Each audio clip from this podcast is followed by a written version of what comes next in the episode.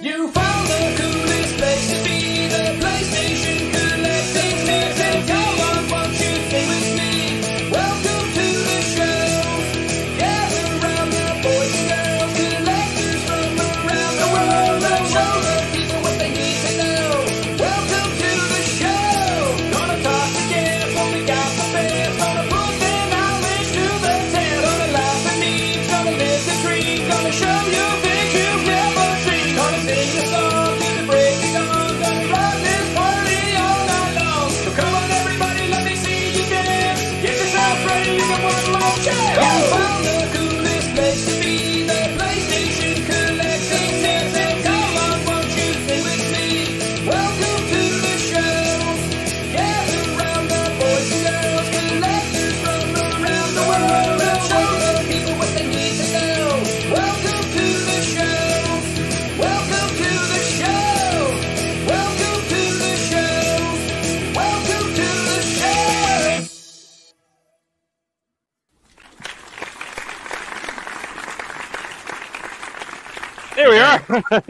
What's going on, everybody? What's up, everyone? Welcome to the PlayStation Collectors Podcast, Season 2, Episode number 41, and we welcome back to the show, Reggie. What's up, Reggie? How you guys doing, man? Glad to be back.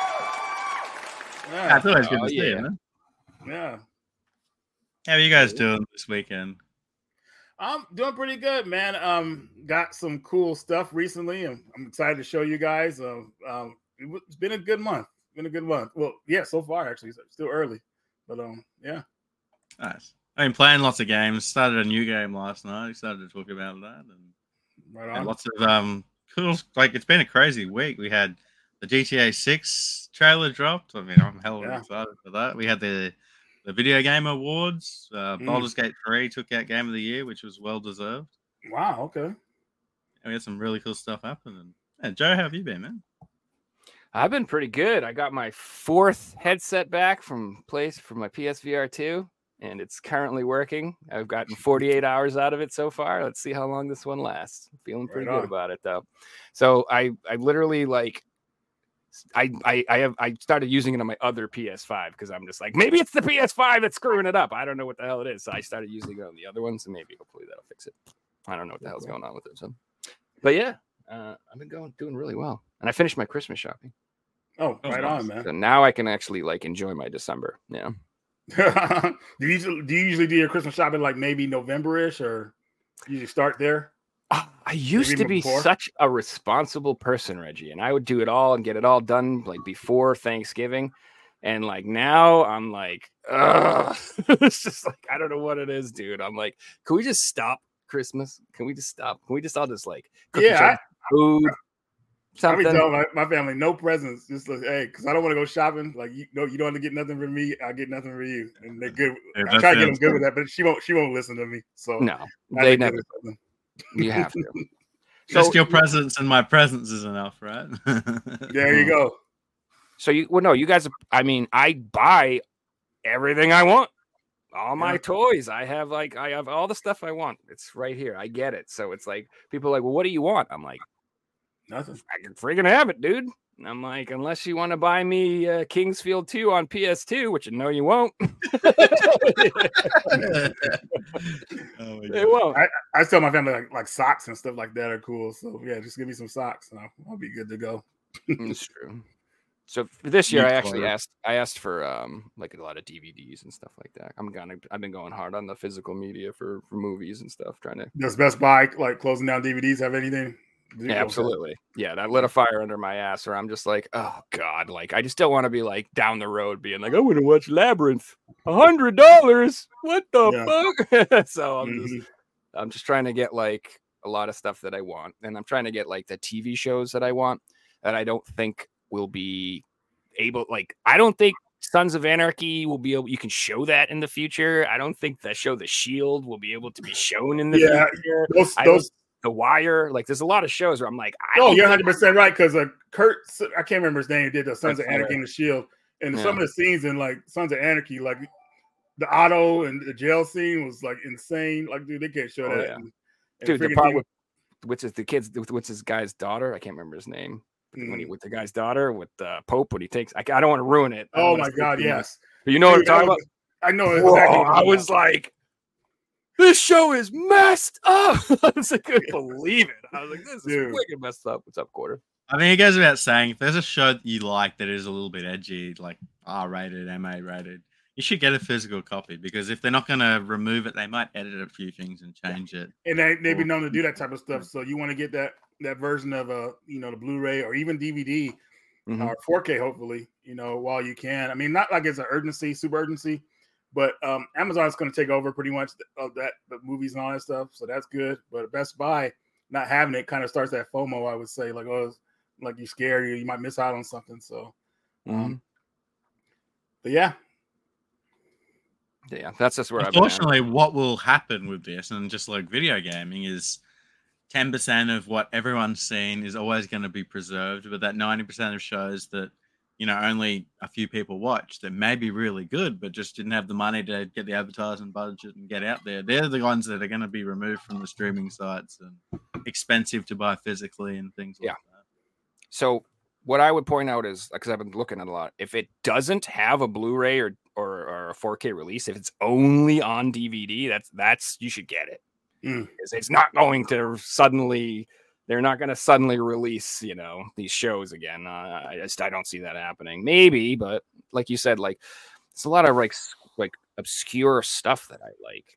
That's kind of like low key, like really not that popular. Like it is, but it isn't. Like what if I want to get, all the Tales from the Crypt or something. Oh yeah, all right. Or the Dark Sides. What is it? Tales from the Dark Side. Like stuff, Dark Side, yep. That type of stuff. Like it may you can get it on DVD still, but I don't know. Maybe it'll come up 4K. I don't know. My point is certain niche things, I pick it up. As someone who's been selling DVDs full time for almost 3 years, the DVD market is still huge, and there's still big money for a lot of titles. Your average DVD, your Friends season 4 or Seinfeld season 2, they're not even worth $1 each. But there are DVDs out there that are $50, $100 each. Not even each season, each individual season. Oh, here's a movie, a DVD that's was going for a lot of money. You ever seen a movie called Mosquito, Joe? I don't think I have. It's a horror movie. Came out 1995. You should, dude, you would love it, dude. It's right up your alley. That DVD cost so much money because it had a low print run. And now it's it's insane. I don't think they put it on Blu-ray or anything yet. They may have, but that's just an example of where they could go. Because certain DVDs and certain Blu-rays might have certain features that are not included in the Blu-ray version. Usually I notice that happens a lot. So yeah, the DVDs always got the director's cut and the commentaries and the deleted scenes and or a certain cover that you like a lot or whatever. Yeah, just like old physical games. You used to get, back in the day, you used to get an art book, and you used to get, they did. It would come with, a bunch of cool stuff. And they still do, editions, special editions and stuff, but it's not quite the same. And it's the content on the disc, the director's cut and the commentaries and that stuff. That's, they don't put that on the Blu-ray, so you're absolutely right. There are some crazy collector's editions out there for DVDs. I had this one. Series isn't coming to me. It was a medical show. Anyway, I had the full series, and it was in a wooden box. I bought it for $50. I put it on eBay, and within a week, it sold for $500. Are you serious? Yeah, it's crazy. But it was a really nice collector's edition that you just don't really see that type of thing in. You see it these days in games, but this was a early 2000 release. You didn't see that type of collector's edition. Yeah, Dexter got a really cool one. That showed Dexter. It might have been Dexter. That one's got comes with a blood kit and blood slides and all this crazy stuff. It's freaking cool. Who do you think Dexter's worst nemesis was, or his best nemesis was? Jonathan Lithgow. Yeah, Trinity Killer. Yep. It was Dexter, Joe. It was Dexter. It was Dexter. Okay, there you go. See, I've got an image of it. I'm in your head, bro. John Lithgow. I'm something else, dude. Dude, he. What see? So I loved Third Rock from the Sun, and dude, what he's in a couple of movies. He's fucking hilarious. Raising Cain. Say one of these things, pick it up. It's $500. Yeah, that's the one I was talking about. That's so funny. Wow, and do you know what's hilarious about that? It ain't even complete anymore because they came out with another season. Yeah. Doesn't even have them all. Yeah. Oh, that season's kind of weird, but I liked it. It's just I don't know, man. It was okay. I mean, it was better than the ending they gave us, I guess. Yeah. But even though that ending was kind of like, I don't know, like poetic in a way. I mean, the way, you know, well, mm-hmm. I mean, it's been over 10 years, so no spoilers, people, sorry. But he dropped his sister in the water and everything like that, and see her float. Yeah, that was kind of like nice how that looked, but mm-hmm. I get it. That was not the way people wanted it to end. Yeah, it went. I mean, I honestly did not enjoy the last two seasons very much. I didn't really like it when it started. The four horsemen killer guy. Yeah. I just didn't. I was kind of bummed out when Dokes got checked out. He was. I love Dokes. I love surprise, motherfucker! Surprise, motherfucker! The meme master. That's right. There's a lot of shows that went one or two seasons too many. Like a lot of my favorite shows, I wish they could just take a season or two off. Like How I Met Your Mother, that 70s show, Game of Thrones. I could go on for a while. They just had one or two seasons too many, and because of that, you don't watch them anymore. Because they start to run out of ideas. I think 5 seasons is good enough to close out a series. I think. Longer than that, come on, man, you got to move on to something else. But if the series is popular, they try to keep it going, and then bad writing starts to happen, and it's like, ugh, what is this? And then the opposite happens. And Mario mentioned it when he said it. My heart broke. He said Hannibal. I loved that show. Hannibal was so good. And barely got a season 3 too, but yeah, it was a good show. We got 3 seasons, and I thought what Mac Mickersmell, I can't say his name. Like the main character there was fantastic, dude. He was so good. And dude, I just want 2 more seasons. Like you said, I want 5 seasons of that show. Mm. But dude, have you seen Hannibal? Has any of you guys watched it? Oh yeah. I haven't seen it now. I didn't think it was gonna get a 3rd season. I was scared, and they did, thankfully. So they kind of like it didn't wrap things up, but it was, I'm just happy it got 3 seasons at least, I will say. So that show, what I find funny about it is at first you're like all horrified and you're like, this is disgusting. And then by like season 3, you're like, oh, I really love how he cut off his arms and stuck them up his butthole. That looks really cool. Maybe he could have like gouged out his eyes and he could have put golf balls in there and painted them. That would have been cool. Maybe like I'm like sitting there like I'm like appreciating it. Like, oh, he put him in a tree and he chopped it. That's pretty cool. Dude, I'll never forget the brain scene from the movie. Ugh. Oh yeah, the actual movie. Yeah. With Ray Liotta. Oh my god! You're being rude, Ray. I know, right? Laughing and being crazy and stuff. Elvis Rob, what's up, buddy? Yeah, yeah. That show's a tragedy that it didn't get picked up again. But I think the guy that made that show is coming up with a new show that's going to be. I think he's working on what is it? He's either working on the new It show or there's another horror show coming out that I can't remember what it is. It's driving me crazy now. Anyway, he's got a new show. I've never seen baseball. I got a theory on bad TV shows ending. Mm-hmm. If a show's good, right, even if they're going to end the show, if it's doing really well, they're probably going to push for another season. If it's just doing well, right? And if a show starts to do poor, they're probably going to can it. So that's going to be why so many shows end on bad seasons. Right? Were you guys a fan of Cowboy Bebop, the live action? Hoping they get a season 2. I didn't watch it. Me neither. Stuff but I haven't watched it. It got such bad reviews, dude. I just don't want to waste your time with it. No, and but when I heard One Piece got amazing reviews, I watched that. And even Jason was telling me he liked it a lot, man. He said he watched it. Wow, this is good. I'm like, really? Yeah. Man, I have to check it out. Then I found out my Netflix got canceled because my sharing account thing they cracked down on it. So I got to find another Netflix. You just got to wait till one of those like here, try Netflix for $1 for a month. And then just cancel it right away. Dude, they're not even doing that anymore, man. Like no free trials. Like they're mad. Like they're saying you got to pay this price. They increased their prices and everything. Like hopefully they will come out with that again. But I'm like, nah, I'm good. I'm fully taking advantage of Xbox right now. I had my Xbox membership run out like 2 days ago. I canceled it, and then I went back on and rebought it for $1 and then canceled it again. I feel like I'm abusing the system, but. Every time you cancel it, there's an offer for $1 to retry Xbox Live. So. Nah, man, you're taking advantage. So, you know, that's what you got to do. Save that money. Because online gaming is expensive. And I started playing Power Wash Simulator. And I'm enjoying it, but I'm playing it on computer and I'm using my mouse. And after holding the mouse button for like half an hour, my finger's getting sore. So I'm like, do I got to play this on a controller or something?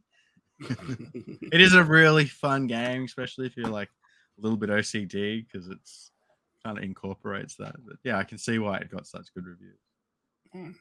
It's one of those like oddly satisfying games. It's like, have you played like Unpacking? You've seen that game. Knowing simulator or something, yeah. It's like Unpacking is like you literally just like organize a room. Like they give you a bunch of furniture and books and crap, and you gotta like put it in order and make it look nice. And you would think that doesn't sound that fun, but after a while, you're like, don't put the blue book there. What the fuck? No, that should be over here with this one. You just have to like, it's like if you have OCD, it's a fun game. Yeah, you'll get into it. I mean, we have game rooms. I just rearranged my game room. That's true. Actually, I have to do that. I haven't done that in a while. Yeah, I was talking about that with Andy the other day. I'm like, you know, I'm going to rearrange it again. I have to. So what I do is I organize, you know, shelves by genre. And then down here, I build up a pile of 40 games, and now I have to insert into the genres, and so I have to like redo them all because they don't fit the right anymore. So I feel like they're becoming overdone too. Used to be able to see the games, and now they're getting hidden with controllers. And me? Oh yeah, yeah, yeah. Oh yeah, dude. I got freaking things. Yeah, dude. It's bad. No, this room is like way overpacked. You're gonna have to make another room, man. I have another room. I just have a roommate, and I just feel bad kicking him out for games. But gotta do what you gotta do. You know what I'm saying? Your roommate tuning into the podcast for the first time. Oh, well, you know, it's either that or I'm just gonna stop putting shelves up and putting them in there and be like, deal with it. Just be like, what are you doing in my bureau? I'm like, I don't got room for this now. Oh man. So I made a promise that I wouldn't let the game room spill into the living room. I don't know how long that's gonna last. That's what I was going with too, with being here, and it's over the last 2 years it kind of spilled out, and like, oh god, no.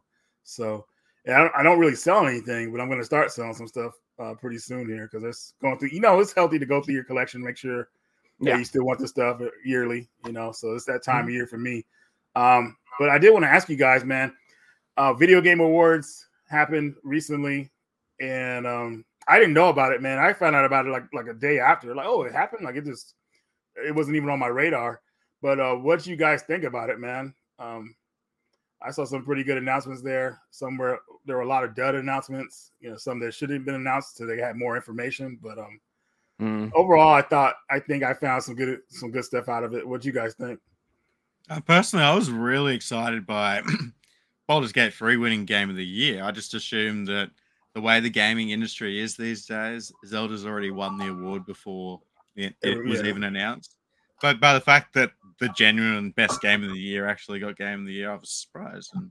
And they did some things I didn't like I seen a lot of hate on Twitter behind.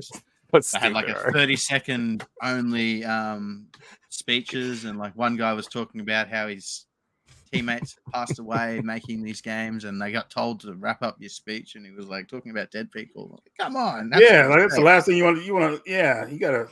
That's a downer, man. I mean, they gotta get these guys like a timer limit on there, and you know, just I don't know, man.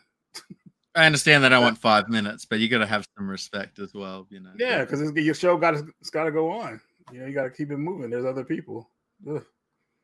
There was a hilarious Call of Duty joke made. Someone got up and said his speech went for about 10 seconds, and he's like, well, my speech is longer than the newest Call of Duty campaign. Yeah, burn! And then he's like, guess I'll never work for Activision. Yeah. Ouch. Yeah, they're trying to get away from campaigns because they make more money on the multiplayer, so campaign is like it's an afterthought now, which is crazy because I feel like, you know, campaign is the most important part for the casual gamer to play it, and then if they want to take it to a more advanced level, join the multiplayer. Now it's vice versa. So yep, I think feel like Call of Duty are at a point where they could split their game into two. They could release just a zombie-style game with a campaign, and a certain type of game will buy it, me included, and then have a multiplayer-only game with battle royale mode, and just you know, you're on, and there'll be another certain person that will buy it. There isn't really that. Game of this is wanting both now. There is really the two different sides of it. Right. Yeah. I don't even know what I was going to say. Sorry, go ahead. Oh, well, like watching the show, I was happy with the announcement of Sega. They announced a couple of games. Shinobi looked great. I mean, it was a flash you know, pretty much, which is annoying. Like, show a little bit more deep, a couple seconds or whatever like that. But okay, they're doing multiple games, which is cool. Shinobi looked great. Streets of Rage, I'm not sure about because it's 3D now. I don't know if it's like a verse fighting game or a beat 'em up. So then Golden Axe, that should have been 2D. You know, I don't want a 3D Golden Axe, but we'll see. Maybe they can pull it off. Jet Set Radio. That looks sick, dude. That looks good, yeah. Man. That's the one I'm most excited about. That got me pumped up, man. So because I love that game, and you know, it's just they should have brought that series back a long time ago. So that's coming back. Anything I'm missing from the Sega show out of that? I think I got everything. I'm trying to remember anything else they might have announced, but I think Sega won it. They won it for me because those were the only games I was really interested in. To be honest with you, I like seeing old IPs come back, pretty much. So. Yeah, a lot of those games shouldn't have dead IPs, man. They should be alive and well. So, Shinobi's coming back. What else was at this show that was cool? Another one of my favorite announcements. You know, they showed more of Final Fantasy VII Rebirth. I was like, dude, man, that's the one. Okay, that was probably the best one for me because I love Final Fantasy VII. I played the remake, loved it. You know, and I'm ready to play this new one. And I really feel like this should have came out this year instead of Final Fantasy 16. But they knew what they were doing. They were trying to get us pumped up. But anyways, I actually just played this on the PS5 finally. I played the extra with Yuffie because I beat the game on the PS4 before, and you can transfer your data to the PS5 version, which is nice. Yep. But I'm going to go through this a little bit again. Like I think this has New Game Plus. Go through it again just to kind of like go through the story again and remember things before I play the new one. So I'm really pumped up, man. I cannot wait for that. February 31st, I think. No, there's no 31st in February. I think it's February 30th or something. Wait. Oh, 28. I'm sorry. February 30, guys. Never. I wonder is this next year leap year for February? We get a 29th? It is a leap year, 2024. Wow. Okay. All right. Here we go. Leap year. Cool, so maybe it is the 29th. No, I doubt it. Maybe. No. February 30s when Half-Life 3 comes out. Yeah, right. Dude, Half-Life 3, man, could never live up to what it could be, man. Nobody will, because it's been so hyped so hard over the years. Like, there's just no way it could live up. I mean, it just can't. It'd be impossible. They had to put so much money into it to make it. Yeah. Well, with that in mind, Reggie, let's move over to another thing that's been hyped up for like 10 years. Grand Theft Auto 6 trailer came out this week. Yeah, that's going to have pretty much the most hyped title of all time. Do you guys think it'll live up to the hype? No. 100%. No, really? No, I don't. I don't think so. I think it's going to be a watered-down version of GTA, and then everyone's going to complain about it. That's what I think. Huh, really? That's interesting. Okay.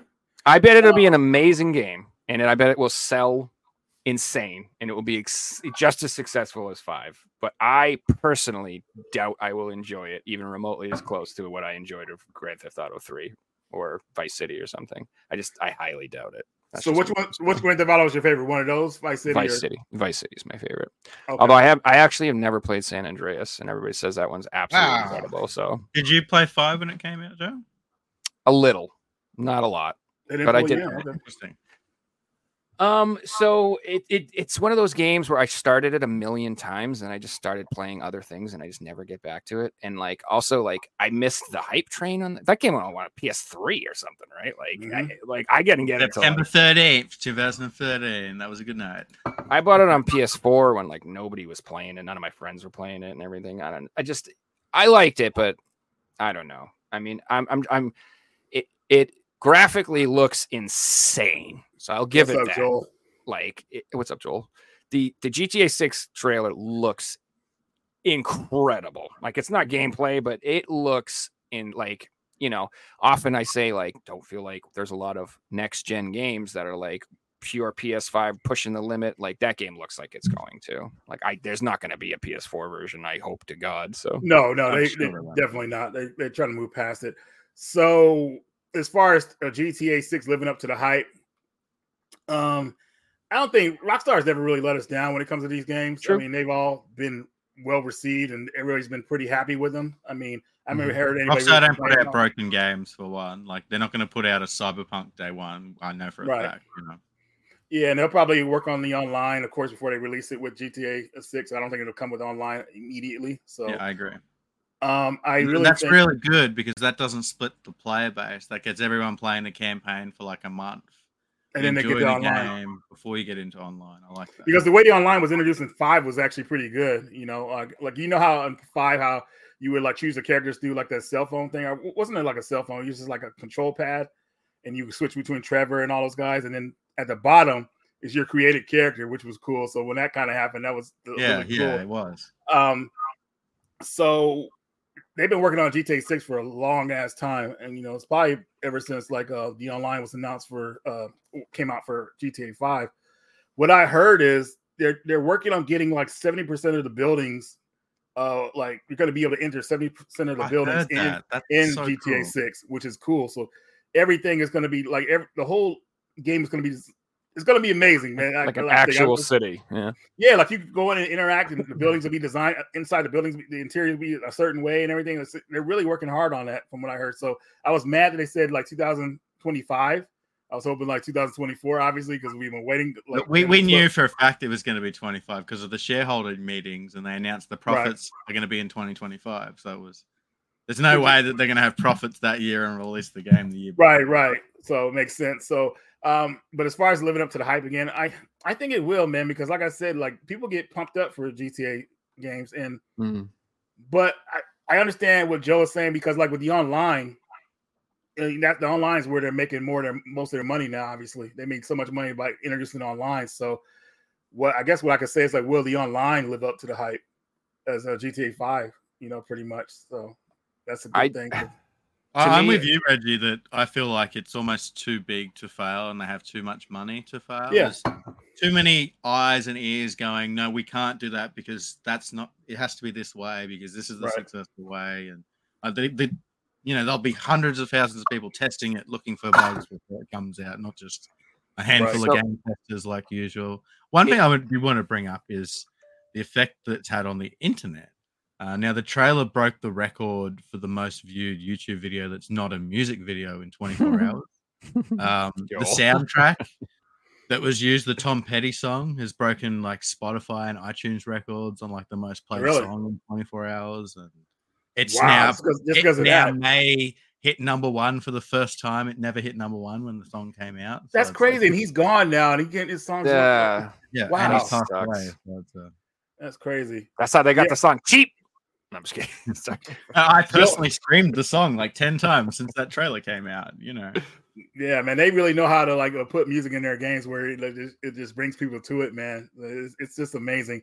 My favorite GTA is actually 4. I love the whole story of the immigrant coming to America trying to build. Like Nico Bellic, man, is like my favorite character, man. Like I remember, like you know how you jack cars in the games, and one of his dialogues was like, "Don't worry, insurance will pay." And you grab the guy and throw him out of the car. It's hilarious. I'm like, yeah, it's GTA 4. I mean, it's great, man. I don't hear a lot of people saying it's their favorite one, but it's mine. It is great. Yeah, I could not put that game down when it first came out, dude. I was so amazed with how the missions were, how the people interacted with each other, the story. GTA 5 was just on point, and then the dating system was great in that game. It was just hilarious, and ever since then, I became a GTA fan because even with GTA 3, Vice City, San Andreas, I wasn't a really big fan of the games. I never even beat any of those games. The first GTA game I beat was 4, and then I went on to 5. So I became a fan from the pretty much the 7th generation up for that series. So I'm looking forward to GTA 6 when it comes out. Hell yeah. Mostly, but for me, man, I'm only about the story. I don't care about online because I'll tell you a story about when I played it online, guys. People are insane online, dude. Like it's like freaking killers on there, like you know, get my car, you know, go on and do a mission, whatever. People were like, I was in some kind of lobby with somebody, I don't know, I was on somebody's map, and they kept targeting me, like coming in to kill my character. And then they will wait at the respawn areas for me, like they knew where the respawn areas were at, so they kill you again. I was like, dude, this is insane. That's just a bad experience I had with it, and I barely got away from the guy. I had to go like get into like I remember I had to go into get into a helicopter and get on a building. And this guy was still waiting for me to come back down. It was just insane, dude. I was like, these people were nuts. I wanted to elaborate on something that you touched on, Reggie. That they want to make every building or 70% of the buildings in the game accessible. And what if this is the case? What it will do is, let's assume the map's the same size as the Grand Theft Auto 5 map. This will make the map 4 times as big, because you don't realize how much of that map is not being utilized. If if the map is so much buildings in a city where you can't actually go on these buildings, if you can, it'll make it so much bigger. You don't even realize how big the game will be. Yeah, man. Exciting. I personally had a good experience with Online because I played it a month after it came out when Online first hit the PS3, and it was when players hadn't exploited the glitches and hadn't worked out how to, you know, bully people online and harass people and do things like that. I later played it like 7 years later in a role-playing server. I had fun doing that, but because there's people playing thousands of hours and you're behind the ball, it's hard to just instantly catch up without putting in those hours, so I never continued to play it after that. Dude, people are like buying yachts online and having yacht parties and stuff like that on GTA 5. It was pretty crazy, man. Like, I was like, wow. Now, there's people that are dedicated to their lives and have full YouTube channels just based around GTA Online. It's pretty cool. Wow. Oh, yeah. The RP is insane in that game. That's like one of the only games where like I would actually probably do an RP server or play RP because it's so funny, dude. People are so into it, and like, I don't know, it looks really fun. I'm super obviously insanely excited that it's in Vice City. So that alone has my hype level obviously through the roof. There's only been two. I love Vice City, so even though it's not obviously the same time period or whatever, I like the setting. I think that's going to be awesome. Yeah, because people wanted a like updated Vice City for a while. You had two games that were in Vice City. There was a Grand Theft Auto Vice City and the Grand Theft Auto the Stories. PSP one that was ported. Yeah, Stories ones. But man, I'm just really. If you look at the series, they've used three maps and they've repeated them twice. And, you know, GTA 3 and New York, and then they had GTA 4 in New York. You had San Andreas, GTA 5, and now Vice City and GTA 6. So this is what I think. The game will be successful. It's going to sell a million billion copies. There's no doubt about it. I'm not like saying it's going to fail. That's impossible because it's, I'll compare it to The Last of Us 2. It's going to sell amazing just because of the good faith of the games that came before it. So that's how it works with products like this. If you have, it's like Star Wars. When Disney made the new ones, we were all like, yeah. And then a couple shitty Star Wars and everyone's like, no more. Sorry, done. Like, you know what I'm saying? So like, it better be offensive. It better be just as controversial and ridiculous as it always has been. And if it is even remotely watered down or like, you know what it is. If it has any messaging in it that I'm just gonna be like, dude, I'm done. Like I'm not down with that. Like I read something interesting about this week, Joe, and they said when the original Grand Theft Auto games came out, and like the last 4 or 5 of them, the world wasn't very satire and weird. Like a Grand Theft Auto game was as crazy as you see people, but today you go to GTA 5 and there's these people in real life. Like you notice the trailer, they copied real life characters and things like that. So I read that. Is the game going to be as satire that it's still going to have that shock value? Or is it just going to be like, that's just what happens in Florida these days? Or that's just an average thing. That's just literally my neighbor. That's nothing. Are they going to have to do that shock value and even go that next step further to real people? Yes, that's what I'm. Yes, they do. They need to have something in that game that is so offensive that everyone flips out and it's a huge thing. They have to be like the mission where you have to bury the baby alive. So it's gotta have. I feel like you're right. It's insane. It has to. If it doesn't, I am going to be disappointed.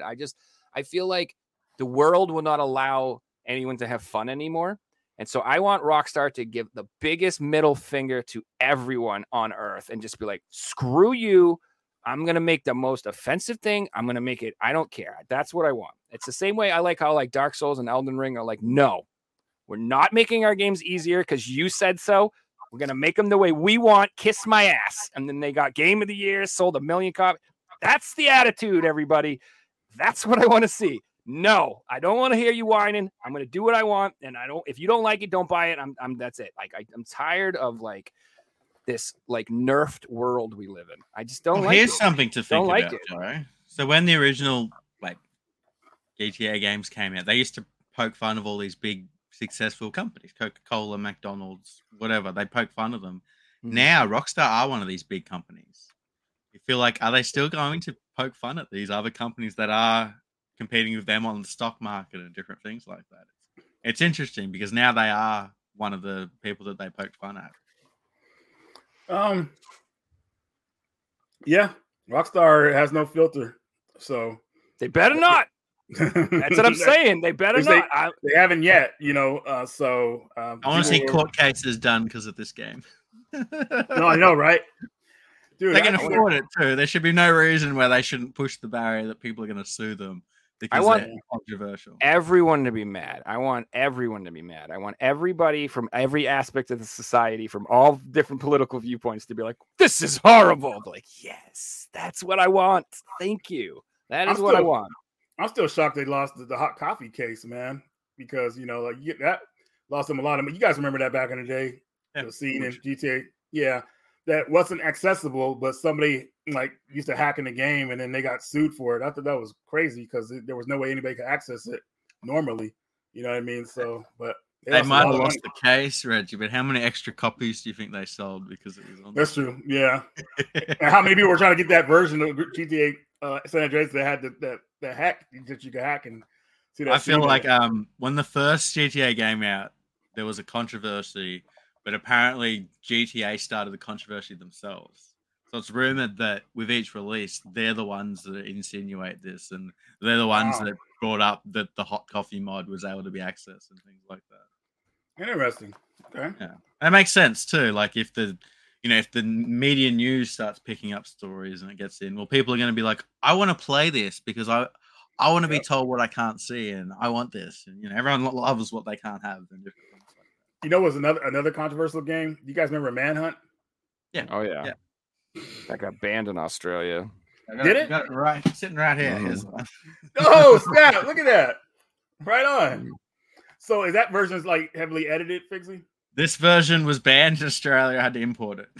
Okay. Wow, dude. I'll never forget that. I thought that was one of Rockstar's craziest games. You know? It was. Yeah. It was. Yeah. Because I remember like just the stuff that those guys would say to you when they were after you. Like they would say some demonic stuff. And I was like, wow, dude, this game is crazy. But I loved it because it was entertaining. And I don't think Rockstar could ever make a game like that again, though. It was. I don't think they will. I know that they've canceled a lot of their old IPs, just focused on Red Dead Redemption. You know what I'm sad about, man? I really wanted a Bully Part 2. I love the Bully. Yeah. That's probably my favorite Rockstar game. They should have got that out a while ago, but now just like the further they go, and now I don't see it happening, unfortunately. And that's another one where Bullyhead was controversial back in the day. Yeah, Jack Thompson, that crazy lawyer, was he got disbarred for that game because he kept going after it when he had no evidence. You know, I watched that whole thing pretty closely back in the day. Oh, that's like a grift. That's people have already started the think of the children, GTA bad, blah blah blah crap. I'm like, get the fuck out of here. If you give that game to your kids, you're an asshole. Yeah, I've seen parents buy it for their kids and everything. Like, moron. Like, do not. That's being like, I gave my kid Hellraiser 3, and it was disgusting. Why were you? What are you thinking? Is that like the worst one out of all of them? It's on that though. You know what I think is ironic? It's the worst one, like quality-wise. It's not the most disgusting. The parents that are going to be making these decisions would have been kids when the original Grand Theft Autos came out and would have begged their parents to play it. So it's like the tables have turned. Dude, I remember how crazy it was because when I was in the military, I went to Korea, and that was back when PS2s were hard to find still, and I got GTA 3 and I let some of my friends play it, man. They were like blown away with it, man. I'll never forget how like that game just took over their lives and everything like that. You know, it was a phenomenon. GTA 3 was a phenomenon, dude. Everyone had that game that I knew. We all played that. And people were playing it for hours and hours. Didn't even realize it, man. You were like immersed in this other world that was alive pretty much, because even when you walking down the street, you can hear people having conversations and stuff like that. It was like the radio stations what got me, man. Remember the Chatterbox with Laszlo? You're the best. So good. Yeah, I can't wait to hear that too. Like, my mum would enjoy it because she got to listen to 90s and 80s music again. But we had a rule: like, as soon as the characters start talking, turn it down. They swear. But when you're in the car, you can turn it up because I like the songs. Dude, that's what I get pumped about. I like hearing. I can't wait for GTA 6 to hear the radio stations, man. That's all I'm pumped about. I'm hoping that they have a lot of songs from Vice City. I know that the licensing issues will be expensive, but they're one of the richest companies in the world. I want to see Video Killed the Radio Star and songs that when I listen to them, I think of Vice City. I want to see them in the new game, like a classic station with Vice City songs on it or something. That would be so cool. That would be cool. It'd be awesome if they had a classic channel and it was the actual station. Yeah, how cool would that be? Here's some hits from the 80s, and it's just in the same. No, even like the chat, because the dialogue on the radio stations are amazing, dude. That's what made me laugh more than anything. And, people are Chatterbox, man. Oh, dude, there'd be so many times where I'd be like actually like laughing out loud from that shit. Like, so good, dude. And that's what and it was ridiculous, and that's what I want. I want it to be just as ridiculous, and as long as they do that, we're good. We're good. We're good. I just don't want to have to ever. If there's any, I don't want to see any holding back. I don't want it. I don't want it. I want to see a crazy game. That's what I think.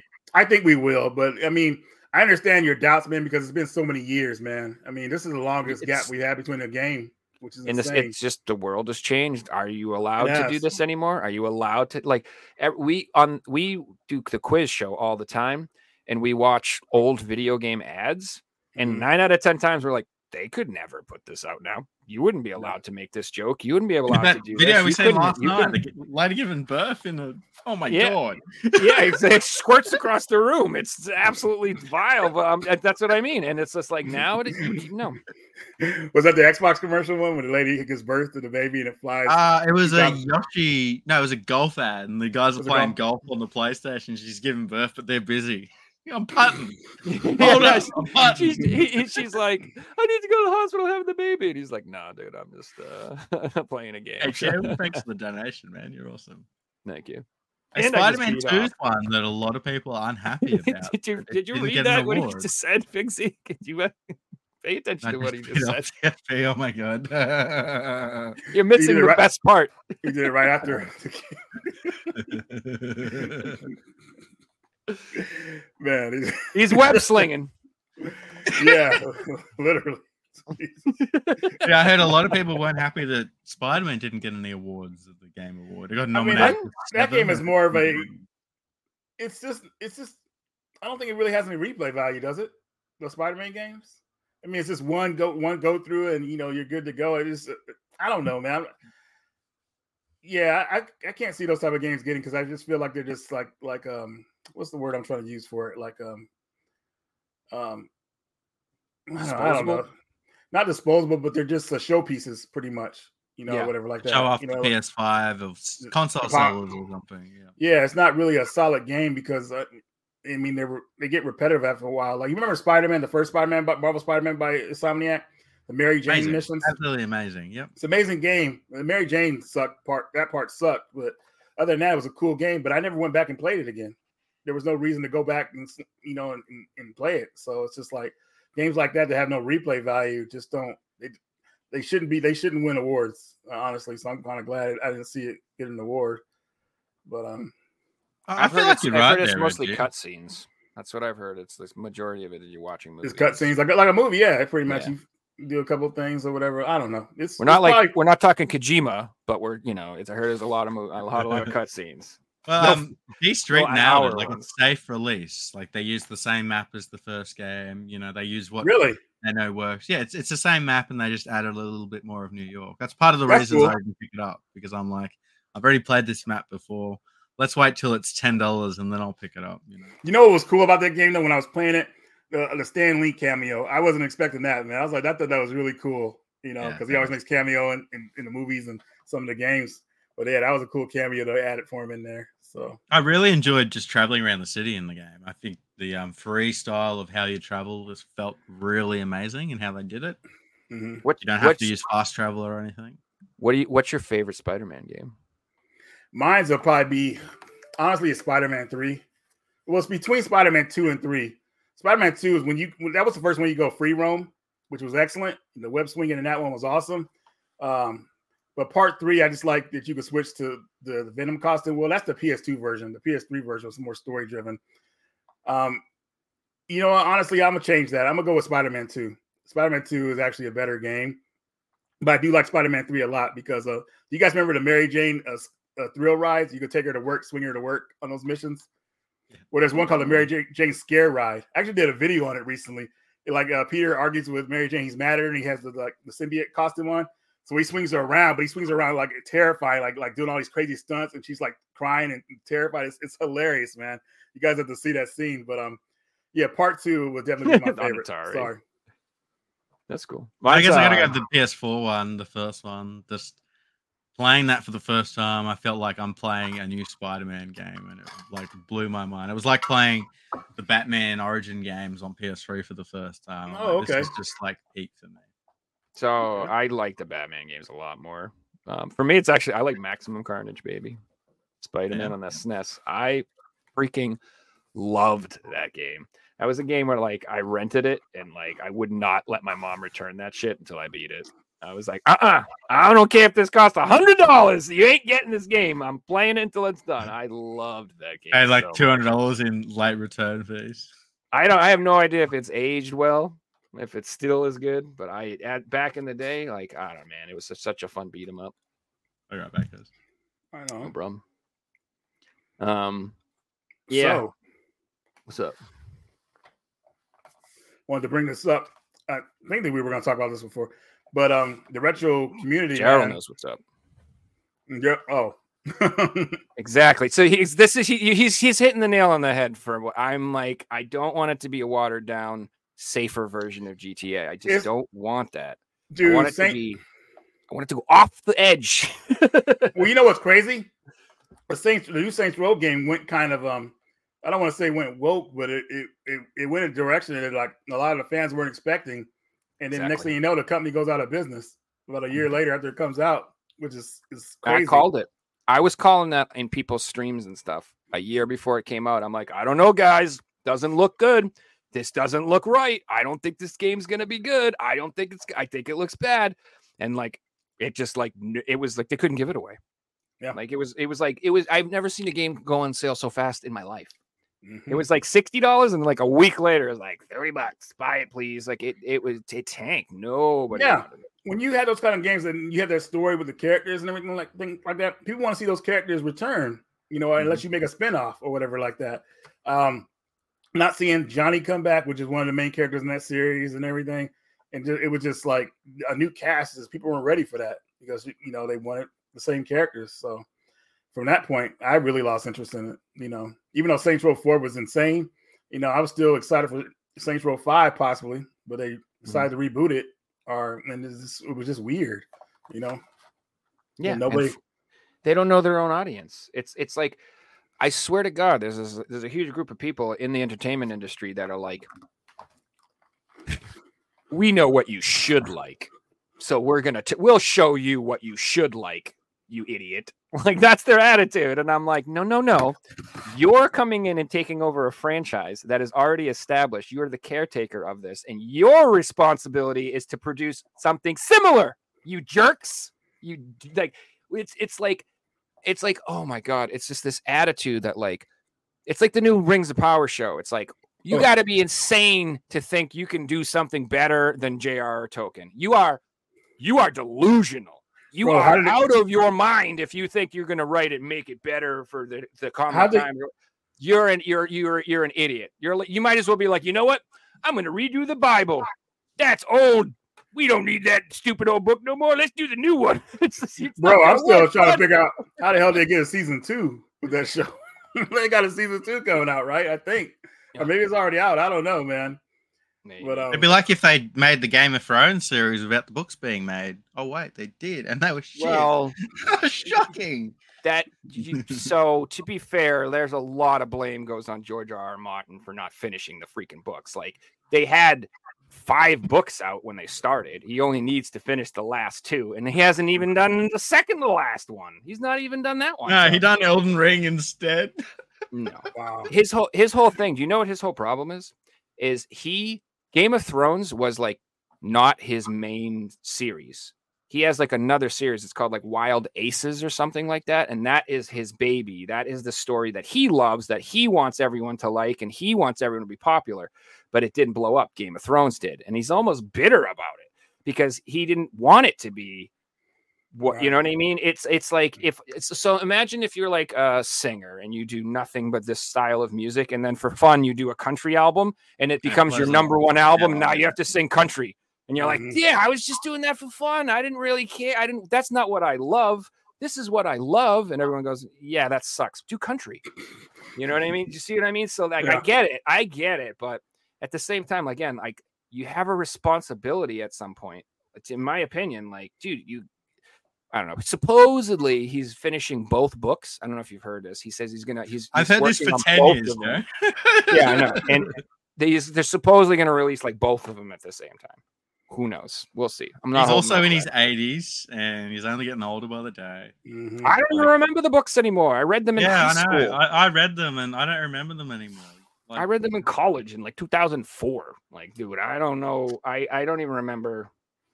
I read the books before the show came out. Like, that's how into it I was. Yeah, Storm of Swords had just come out when I started reading that. And The Wheel of Time was on book 6, I think. Lord of Chaos just came out, and I was reading those too. Oh, if you think Game of Thrones is bad, you should watch Wheel of Time. Oh, God. Yeah. Bro, it is so bad. It is like they like miss out on the main, like some essential themes of how that on the books, like basic, like really important core elements of how magic works in the series. Is take it out. We don't need it. Gone. It is bad. I wouldn't even watch season 2. I watched season 1, and Wheel of Time is my favorite thing in my entire life. It is hands down number one, my favorite thing. Like period. I love Wheel of Time more than anything else, and I didn't even watch season 2. No, thank you. It's disappointing. Like, they should have let me make the show. I don't know what I'm doing. It would have been a lot better. And I have no idea what I'm doing. Like, for real. It would have been a lot better. All you got to do is take the books and, like, eliminate, you know, a bunch of crap because you don't need all of it. And you're good. You don't need to change it. You don't need to. Man. I don't want to get into all that. I obviously am passionate about this. I get very upset. Yeah, but so you should. If people don't, then they're going to assume that they've put out something great, you know. They need that backlash to be like, hang on, we haven't done the right thing. Like, look at the whole Cyberpunk thing and No Man's Sky. Yes, they were terrible releases, but because of the backlash and because of the fans getting, no, you've done the wrong thing, the companies have now turned around and released products for free that are great games and have done the right thing. But, you know, it shouldn't get to that point. We should just do it right the first time. 100%. And it's this type of thing that is why I'm scared. Like back in the day when something would get announced that I loved, I would always be excited. And now it's just, I don't feel that way. Now they're like, we're going to remake your favorite thing. I'm like, oh God, no, please don't. No. Just please don't. Can just leave it alone. Just don't, please. Like if they, it's like, I didn't even want to see the new Evil Dead movie, dude. That's so sad. I still haven't watched it. I haven't like zero hype. I'm just like, where's Ash? Exactly. That's what we want. Exactly. If it doesn't have Bruce Campbell in it, I'm sorry. I don't care. Like, and it's not. Saw 10 just came out. Like, they're still doing Saw movies. Oh, I forget it. I used to love them back in the day, but I don't want to watch another one. Like, I never saw one. It was amazing. The ending, obviously, holy shit. But like the rest of them, I'm just like, this is torture porn. This is just someone's sick fantasy. This is all it is some weird, perverted degenerate being like, I want to stick needles in people's testicles. I'm like, oh, God, I don't want to watch that, dude. That's not scary. It's disgusting. There's a big difference. Right. It's not scary. It's just revolting. It's well, let me ask, what do you think the grossest kill was out of the series? Oh, I haven't seen all of them, so I have no idea, bro. Good for you, man. Close. Like some of the eyeball ones, like 2 of them. They're the ones that I can think of, and it's given me like PTSD. The one that was in the streets of London where the eyes got ripped out or something. Damn. If there was a Brave Fencer Musashi remake, would I be excited? If it was just an HD remaster, sure. Yeah. Yeah, because they would play it safe doing it like that, because somebody try to make a sequel or remake that game, they just don't have the same people working on it, and it doesn't have the charm usually. Like they try to make a sequel to Brave Fencer Musashi. It was called Brave. It was called Musashi Legend or something like that. And that game was like, ugh, like the music. Just on what you said then, Reggie, that brings up a good point, that companies today are more likely to bet with the safer option. So say they got, let's make a new Brave Fencer Musashi game. They're going to sit around a board meeting and go, well, no, let's make a HD remake because we know it's going to sell. It's safer. You know, we have to please our shareholders. It's not just us making the decision. Yeah, and if they do it that way, if it gets enough like recognition, then they could possibly make a sequel from the sales from that one. And so that's how sequels usually work these days with old IPs. So, and I totally understand that. You know what I mean? Visions of Mana. That's exactly what happened with the Mana games. They have a new one coming out now. I'm pretty sure it's good. Yeah, that one was at the Video Game Awards. I'm guessing the previous one did pretty good, which was Trials of Mana, the remake. So that did pretty good. So they worked on, they actually put out a new one. Yeah, they did the HD remaster of Secret of Mana too, and I guarantee you that sold well. That one, I picked up all of those titles. I'm so happy to have them on PS4. It's awesome. The weirdest one out of all of them, I know, is Dawn of Mana. No one ever talks about that one. That one only got the Asian release, right? Dawn of Mana? No, it got a PS. It was on PS2 only. PS2. It got a PS4 English Asian release. I'm sure. Really? Yeah, no. Yeah. You're thinking of Legend of Mana. Oh, I'm sorry. I'm thinking of Legend. Yeah, Legend of Mana is the one where you build the map and everything. Oh my god, I remember that game when it came out. Legend of Mana was the PS1 game, and then Dawn of Mana was the PS2 game. Right. And I couldn't get into Legend of Mana. It's pretty, and it's pretty, but it's difficult because there's no real story to it. You're building the story of the game. Yeah, it's weird. It's very weird. I remember the night I beat that game, I was like, dude, I'm glad this is over because I have no idea what's going on. But the only thing I remember in that game is like pretty much how you're building the map in it. You need to put the mana tree next to your house, which is the last area you go to in the game. So if you put the mana tree next to your house, it makes the level easier to go through. You know, it makes the last dungeon easier pretty much, which is nice. But other than that, man, I never played that game again. And yeah, I couldn't recommend it to anybody. The best Mana game would probably be Secret of Mana or Trials of Mana. That's the one I would recommend. Or this first Secret of Mana game, which was remade for the Game Boy Advance, Sword of Mana, is actually really good. That's a pretty good one. Yeah, that one's not bad. I had that when I was a kid, actually, because I loved the Mana games. I totally upset. Dude, I had no idea those games were two-player. I had no idea. I remember one time, the way I found out, I was playing it, my brother was just, picked up the controller, and he's like, holy crap, I can control her? And I was like, what? It blew. We had no idea. No idea that game was multiplayer. And then we ended up fighting, as always. Stop putting the button. Stop doing that. No, stop using my magic. Get out of here. What are you doing? This is my save. Leave me alone. I didn't want to do that. Yeah, that's almost like playing Contra and someone keeps stealing your lives and they use all theirs. That was the worst. I remember I was playing Contra with my cousin one time. I was like, man, I got no. How do I die? I can't continue. I had a bunch of lives and he's stealing my lives the whole time. Yep. Every older brother in the world has to deal with that. I remember Call of Duties and you're playing zombies and it's like, who's going to get the first door? And you're both stubborn and you're both just hoarding all your money waiting for the other person to get the door. Oh, man. There is one thing, a topic we were going to talk about was the retro gaming community. Retro games. Yeah. Is it going to... retro games on the way down. That seems to be quite a popular topic at the moment. Yeah, it really is, man, because I was really thinking about this. And, you know, obviously...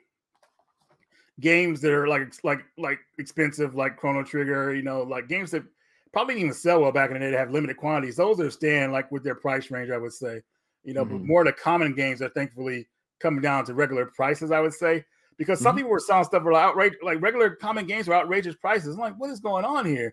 And I felt bad for a lot of people who are collecting now, man, because I was like, dude, I would never pay those prices, but some of them will pay those prices because they just want that item, and it's crazy. Yeah. The COVID bump. So when they gave all those stimulus checks out, everybody who was starving to death bought video games. That fed their hunger, huh? You did, and you did, and you did, and every one of you. I know you did, motherfuckers. You got that check, and you didn't go buy food or emergency supplies or freaking face masks. What are you, PS5? You went and bought that sweet game that you always wanted because you were like, free money, baby. And it just, it bumped, like you said, Reggie, it like the expensive rare stuff, it's not going anywhere. But like all the weird common shit, like all the $50 games that should be 20, those are all going to go back down because they're not rare. And they're not rare at all. People are, they're all over the place. Yeah, and people are like putting their foot down like, no, I'm not going to buy this. And these guys are holding on to these games and they're just collecting dust because they obviously want to sell them, you know. But it's just, it was just crazy what happened with that bump, man. And it really made me happy, not that I wasn't really retro collecting like that during that time. Thank goodness, I feel like it's getting back to normal. Obviously some prices won't be the same, of course, but at the same time, I think people will be able to get back into affordable collecting.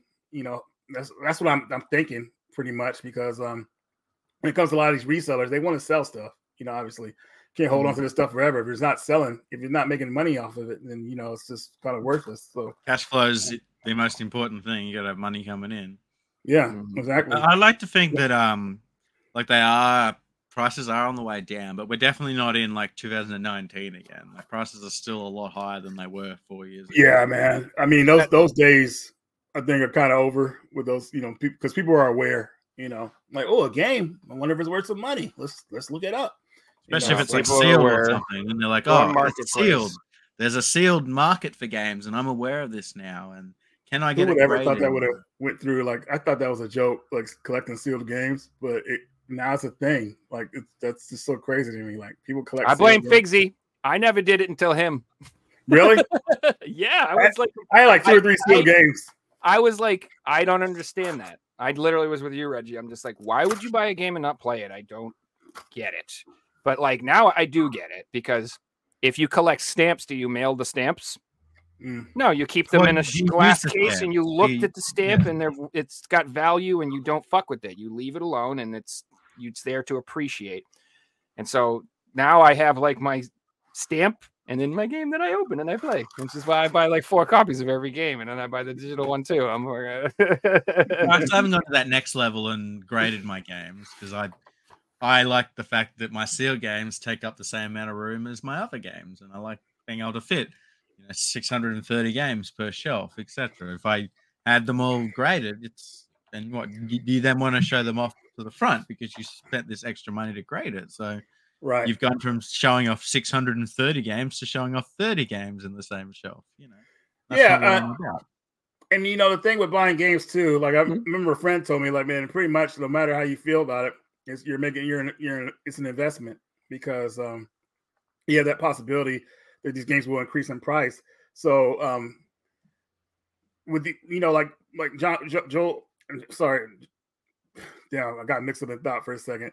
But Joe, like how you were saying, how you buy multiple copies of games, man. You know, you have that thing where they can increase in price pretty much, and then if you decide to sell them, you know, it'd be worth it and everything like that. If you want to sell a couple of them or whatever like that, you know. So. And trade, I like them for trade and trade too. You know what I mean? You have that option. So ever since like people, you know, been able to make money off the games like that, even though they like them, you know, it's nice to know you had that option. Like, hey, I don't want this game anymore. I could sell it. Maybe I could double my money on it, which is nice. So I don't know if people will be able like to buy a house or anything like that, or pay for your kids' college fund. But you never know if you ever. Oh, I got a fucking nice car in this room right here, man. I'll tell you. Right on. I got a nice ass car in this room. But it's nice to know that, you know, they're a good investment, because I think that's what I was trying to get to. With the way the market's going now with PS4, PS5, you know, you pretty much install the game on the system. You have less control over your physical games, pretty much. Like, what if Sony or one of these companies want to brick your system and you can't play your games on it anymore, or whatever like that? Because these systems constantly update. So that's why I feel like the old retro systems are always be worthwhile, because you don't have to connect to the internet or whatever like that. It's your own system. You play your game. Nobody knows you're playing it, because they're watching everything you do with the PS4, PS5, Xbox One, with the trophy system and all that stuff. They watching how you play games and all that stuff. And it's kind of weird, but obviously we know why they're doing it. But I like the fact that I could play a game and someone doesn't know I'm playing it, you know, not spying on me or whatever like that. So that's why I feel like a lot of these older systems, The PS3, I feel, is a system that it's pretty private, I would say. So that's probably the last generation of systems that were kind of private, I would say, because you actually play the game on the disc pretty much. It installs a little bit, but then the disc is spinning pretty much. So, but yeah, I just you gotta be able to play these offline. You know what I'm saying? Oh wow, that's actually terrible. That game, Joe. Do not play it. It's so bad. It's the first Leisure Suit Larry game I saw. I got better ones. So bad. Hey, I wanted to add one thing while we're on this topic. Did you guys hear that PlayStation are removing all the Amazon content that was on the store? So any videos that are owned by Amazon or games, which would include like Man vs. Wild or specific titles like that, are all being removed. Discovery. Yeah, you're right. Okay. All right. Yeah, so movies and like shows and stuff like that. Mm-hmm. Yep, that you paid. This is one thing. This is going to continue. Oh, 100%. There'll be a stage where it'll be Warner Brothers have removed all their content from Sony. Guess what? All the Batman games. You know this. It'll be Marvel have removed all their content. This will happen. Now, here's the thing, though. If you already bought it, you'll still be able to re-download it if you delete it off your system. You'll have access to the archive. They're taking the archive away as well. Yeah. Yes. And they're deleting it off your system. Like you will not be able to access. See, that's the kind of stuff I was afraid of, man. Like, Jesus Christ, that's insane, man. With the PS3, I bought some movies like 1,000 Ways to Die. Like, remember that show, Powers, when that was a big thing. It was never a big show, but it was okay. But I stopped buying it because you don't really own it pretty much. And they could pull that from you, you know, the first time that happened to me is when I was, I wanted to buy Outrun for the PlayStation Network and everything. And I had to have a PAL account to do it. I didn't get to buy it in time, but then they took it off the market. So I wasn't able to purchase it anymore. So that's why I look at digital games like, man, you don't really own it. They can do anything they want with it. So that's why I stopped buying digital. That's why I always went to physical to be on the safe side. Now physical is cool. Yeah, I mean, the digital is cool. Like if you have like multiple systems, maybe you can play two-player, you can share your account, play two-player in a game, whatever like that. But in the long run, you're pretty much throwing money away because like they could take it away from you, which is scary.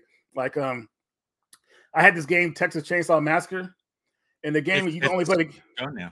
Yeah, it's dead, dude. I'm like, dude, what the heck? So I ended up giving up my copy. I kept the cover and poster because I thought that was cool. But you know, like. When games that are online only are pretty much coffins, you know. So Friday the 13th is a coaster. Yeah, it's pretty insane. So digital games, man, I don't know, man. I just don't mess with that and just multiplayer online games like that anymore because it just like they could take it away from you pretty much. I mean, so Chainsaw Massacre. Even with single player games, Reggie, today with modern games, a lot of them require online. Here's the thing. This was a crazy one too. My buddy John had told me, "Hey Reggie, you gotta get this Diablo 4." And I finally was gonna pull the trigger on getting it.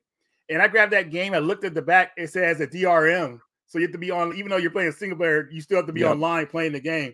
I was like, "No way, you guys ain't doing that to me." I said, "I put that game back." Yeah. I told John. He's disappointed, but I was like, "Man, I can't do that type of practice, man. Like, I don't want to play a single player, and I have to be online to play it." That's crazy. So like what's going to happen with these games is the game goes offline. You own a physical copy, but you still can't play it, even though you own it, and it's a single player game. Like if they cancel it, and it requires online, you can't play it. Like how crazy is that? Mm-hmm. It literally is insane. To me, it is illogical. Like I was a huge Diablo 3 fan. I put hundreds of hours into that game, and same thing, Reggie. I saw that and I went, yeah, no, I'm just not going to give you. I've reached a point where I don't support things like that anymore. Like I'm not giving money to these companies unless I can get it. Like if I could get Diablo 4 for $10, okay, sure, I'll take it then. But like, you know what I mean? Like I'm not going to give you $60. I'm not even considering it. Yeah, like it feels like it should be free because the money you're going to pay is going to be in the skins and the seasons, and it's not going to last forever. Like, yeah, exactly. If it was a free game, then I'm like, sure, you can do that model. But a game that you pay $60 for, I want it forever. Figsy, here's another thing that was crazy. So, I think it's almost been 2 years, maybe a year and a half. But I bought Back 4 Blood. Yeah, it's from the makers of Left 4 Dead, right? Yeah. I was like, yeah, I play this game, whatever like that. I tried to play the game single player. It said I had to be online. and which I thought was crazy, right? But then they came out with an update saying you could play it offline with this update. I was like, this update should have already been in the game, man. Like single player first, and then focus on the multiplayer, just in case, because some people don't. I mean, there's still people on there like don't have online or whatever like that. But the single player should. Or just still people who live out in the boonies or in the sticks or something, like they can't enjoy gaming anymore. Well, just like, the fact that that's done. If the servers go down and you haven't got that update, you can't play it. Yeah, it's like you missed the update. Like, I don't understand that kind of thing. They're. I mean, obviously they're. I don't know, man.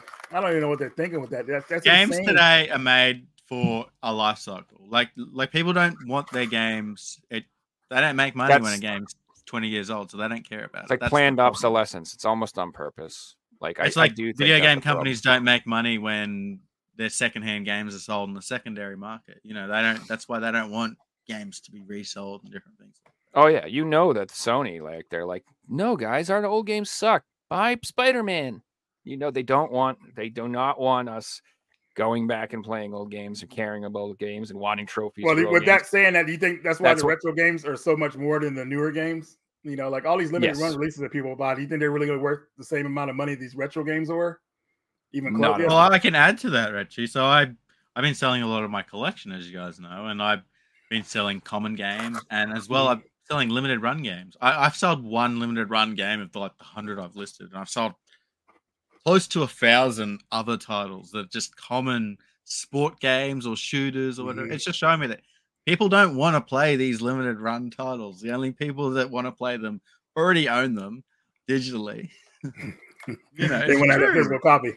And I'm not talking about every game, but I'm talking about like 70% of the games that they release. Right. Maybe even higher. You're not excited about the latest Chemco RPG? Oh, God. Those games, man, are so like... The game that was on my phone 15 years ago. Yeah, it's hilarious. You know what I love about them too is they release each game individually for like $30-$40 or whatever. And then if you just wait 6 months, Japan will release a Nintendo Switch cart with 6 of them on it for $30. Why the hell would you bother buying this stuff? Like I'm done. Limited Run, like. Hey, speaking of that, Joe, these games here were all released individually by Limited Run. Look what's now come out as a completion pack. They're not all on the card. You can now buy one. There's 7 Star Wars games on one pack. They're not all on the card. Knights of the Old Republic 1 and 2 are download codes. Everything on the other 5 games are on the card.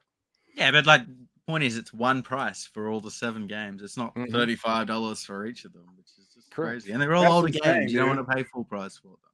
So, what games are on the card again, Joe? Everything's on the card, and with all the DLC, everything's fully updated except for Knights of the Old Republic and Knights of the Old Republic 2. Those are the ones I want to be on the cart, man. Those are the biggest games. They're the largest. Right.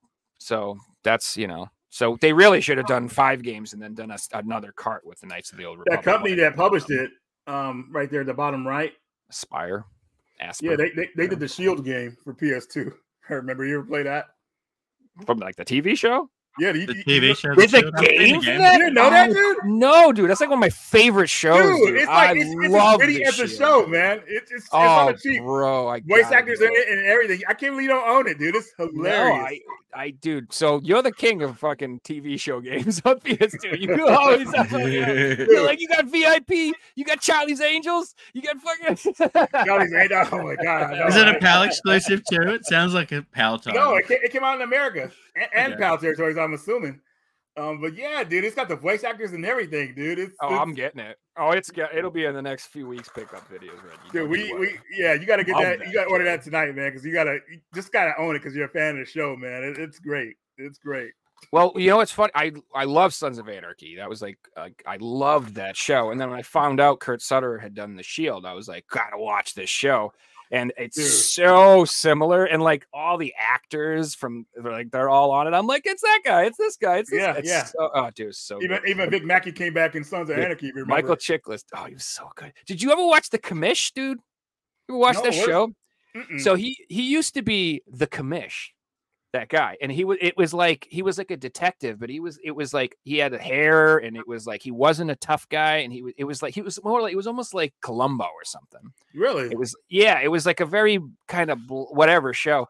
And then when he was in The Shield, I was having so much trouble with that because it was like it was like almost like seeing Mr. Rogers all of a sudden be like, you want to fight, bitch? I'm going to kill you. I'm just like, whoa, what's going on here? That's the commish.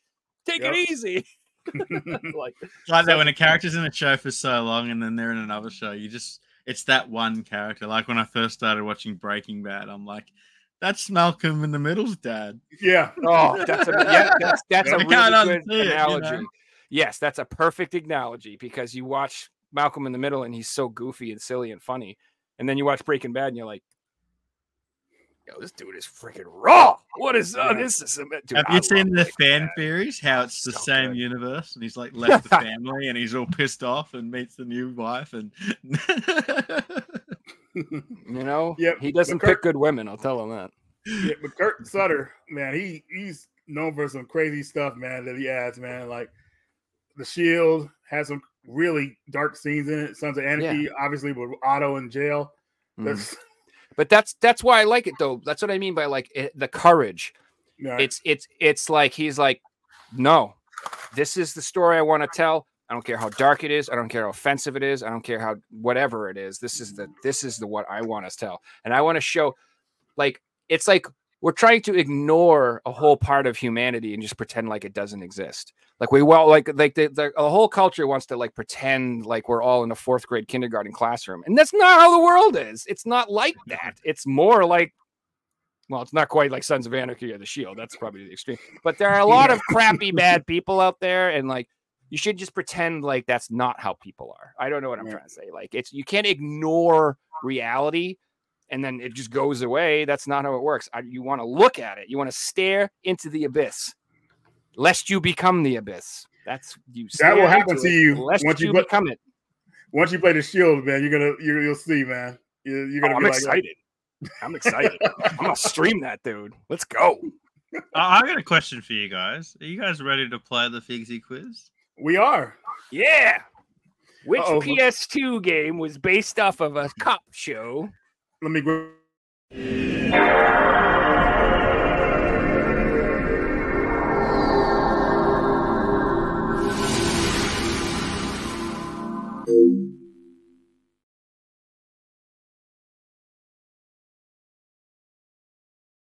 See, Reggie's scared. He's hiding. I love that sound. I love it. So nostalgic. Yeah. Before we get into the quiz for you guys, we do have a quiz for chat. Oh, okay. I'll just grab the scores up quickly. So this is our North American time slot. So currently, first person to 5 points will win a video game shipped anywhere in the world. All you have to do is correctly answer the title of the photo I'm about to show to get a point. Now, currently, Turner's got 1 point. Banfi has 2 points. And Cyrus is in the lead on 3 points. So chat, here is your question this week. I need the full video game title from these photos. I want a dual shock alarm clock. It's cool, right? Yeah, it kind of is. Except you have to do the Contra code, the Konami code to shut it off. Like 6 a.m. Up, down, right, left. What is it? God damn it. All right, let me think about this second. I want to think about this. Oh, I know what this is. I know from the last two. Something... Oh God! What's the first two? I know the last two. We'll leave this up for a second. I know the last two, but I can't think of the first two. Clock Tower 3 is incorrect. Okay. Future Tactics is incorrect as well. We've got chat's question up. Oh! We do have a correct answer though. The correct answer is Time Splitters Future Perfect. Congratulations to Banfi. That was killing me because Banfi takes another point. Banfi now goes equal into the lead on 3 points. Well done, Banfi. Well done. Dude, I loved the Time Splitters games. And yes. I like got all hyped and I was like gonna play them again. And holy crap, the controls are impossible. No. They're inverted. Possible. They're inverted. I played it the other day. You can't change it. Oh, bro, you can't fix it no matter what you do. Like it was one of those games where I got my friends and I'm like, we're all hyped. I'm like, let's play some Time Splitters, yo, like we used to play. We used to play it all the time for hours and hours. And we couldn't even couldn't kill anything, get smoked by the computers. It was just like terrible, bro. I was testing games the other day and Time Splitters was in there, and yeah, you're right. Like it defaults to invert controls. So initially you have to switch that around, and then I had to change all the sensitivity, but after like 10 minutes in the settings, I spent an hour playing it, man. It was so much fun. Yeah, it's a great game, dude. Which one do you like the best? Part 1, 2, or 3? Probably 2, because that's the one I played. 2. Which is the one where you have to shoot the bottles. They had like little time trials, and you have to like shoot all the bottles. You know what I'm talking about? I don't remember which one it is. I think it's 2, but I was addicted to that. Trying to speed run all those little challenges and stuff like that. Love that. They were working on part 4 for a minute, but then they canceled it. That's tragedy. All right, Reggie, as you're a guest tonight, would you like to go first, or would you like Joe going first? Yeah, go first. Reggie's going to go first. And I do have something special to announce, guys. So we now have a third member of the Quizmaster team. So along with Pavel and Sylvan, Andy's joining our quiz team. So Andy has done a couple of the quiz questions tonight, and big thanks to Andy for joining the quiz team. Right on. Shows you what I know. I didn't even know that. I'm on the damn team. I didn't know either until Pavel told me, so kept it a nice little secret. So here we go. A bunch of questions about Vegemite. Question 1. What is the best thing to eat with Vegemite? All right, Reggie, question number 1. This one is for you. Which game in the Final Fantasy series was first to feature motion video sequences and pre-rendered backgrounds? Was it Final Fantasy 4, Final Fantasy 6, Final Fantasy 7, or Final Fantasy 8? Pre-rendered backgrounds? I think it was 7. Correct answer is Final Fantasy 7. Figsy made me think it was going to be wrong, man. He said it. I try and do that on purpose. Later, D Street. Thanks for the tip, man. D Street. Good night, man. D Street's in the house, man. He is enjoying a new game, Chaos Break, and Chaos Break's dope. And the other game I totally forgot, Blender Bros. Yes, that's another one. He's enjoying those two games. Nice. Chaos Break's fun. If you guys haven't already, D Street does awesome content on YouTube. Be sure to go check his channel out. He's got a huge cock too. It came out of nowhere. It's past a certain time for Joe. Yeah, it's just what happens when we start to show late. In Power Wash Simulator, which of the locations is not one of the cleaning challenges that players can undertake in the game? Is it the Mars rover, the medieval castle, background treehouse, or the submarine? Oh, is this for me? Which of these locations is not one of the cleaning challenges to players? Another thing, you know, I own the game. You figured I might know that. They all sound kind of fun. I'm gonna say a medieval castle. Yeah, that's what I was thinking too. Medieval castle's incorrect. I'll hand this one over to Reggie for the steal. Submarine. Submarine is correct. Reggie takes another point. What? That sounds like the funnest thing in the world. Why wouldn't they? Well, Power Wash Simulator features a variety of unique and interesting cleaning challenges. As of the last update, cleaning a submarine was not one of them. So maybe in the future. That'd be the weirdest place to clean, though, out of all those, if you think about it. I think they should put like a bathroom in a strip club. Okay.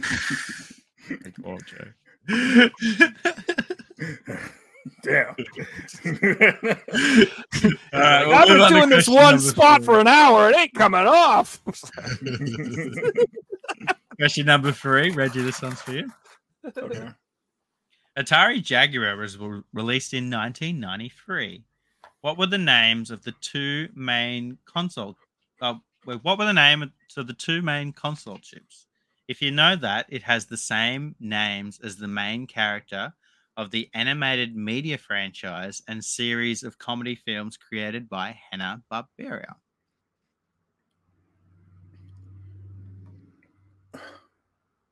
Hanna-Barbera. You're right, dude. I'm going back. Remember that race show? with the dastardly and the dog. Johnny Quest. Ooh, incorrect. Hand this one over to Joe for this deal. Hanna-Barbera, dude. I'm gonna say Yogi and Boo Boo. Good guess, but that one's also incorrect. We were looking for Tom and Jerry. What? Nobody thinks about them anymore. No, I was kidding. I actually knew that one, but Hanna-Barbera. I've copped Jerry my whole life as like a work name, so that's why it's still fresh in my brain.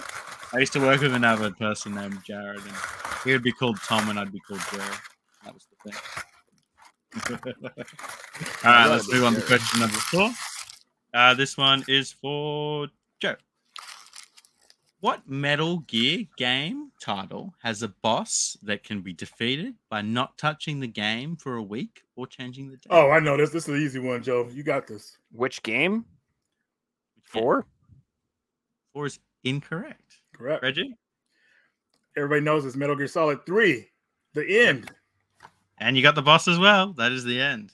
If you leave the game for a week or change the time, he dies of old age. Yeah, he was one of the toughest bosses in that game because he's so you don't even know you're fighting him until you see his power bar. Like it just pops out of nowhere. You're in this quiet area, and it was very difficult for me to beat him the first time because I did not know what to do. Like you had to sneak up on him, which is hard to do. But yeah, and it's just this insane sniper that just one shots you anywhere. And, Good time.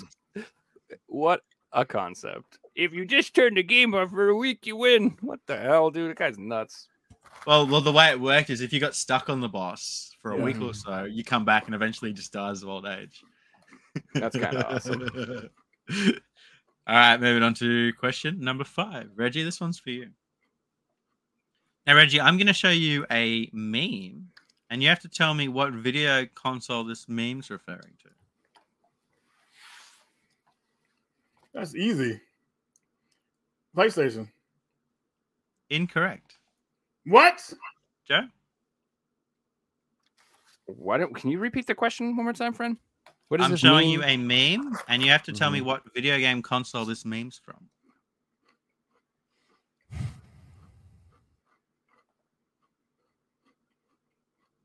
Four red lights. What is the 4 red lights? Maybe I'm looking at it wrong. It's PlayStation 3? I don't know. Correct answer was Xbox 360. I did know that name too. Oh, that makes sense because it's an X and a box. Right. You got the box and a circle. 360 circle. Okay. Wow. I don't know what the dude with the full lights in the bottom is representing. It's just a meme thing, you know. I just thought. Yeah, right. I got you. I'm doing real well. We won't get a score update yet. Shut up, Andy. Yeah, I am. All right, moving on to question 6, Jared. Your chance to come back. I get by on my looks. I don't know. On what console was Putty Squad originally released? 3DS. Incorrect, Reggie. The Wii. My second guess. PS2. Incorrect. We were looking for the SNES. Really? Damn. I did not know that, actually. What a weird Maybe cover. Only a PAL version? I'm not too sure on that one. The 3DS game's mildly pricey now. Yeah, same with the PS3 version. Yeah. All right. Question PS4, I think, too. I realize I'm missing a question. That's the one I got right. No, it's question 9 we're missing. Question number 7 is for Reggie. And question 7 and 8 are going to be our photo rounds, so I'm going to show you guys a picture. Finally, I might get some right. It's the only round. And you have to tell me what video games I'm showing you from the photo. So, Reggie, here's your photo.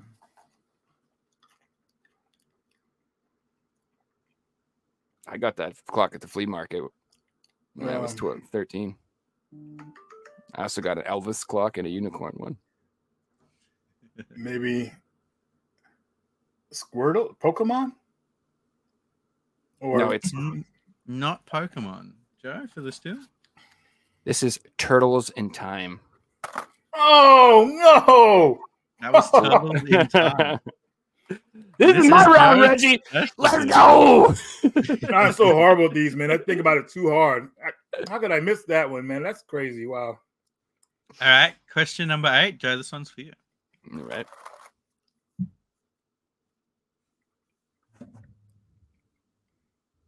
Oh, J equals W. I missed that.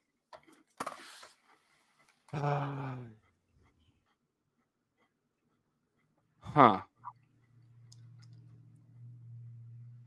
Let me think about it for a minute. So we got... Oh, I know this one. I think I got this one.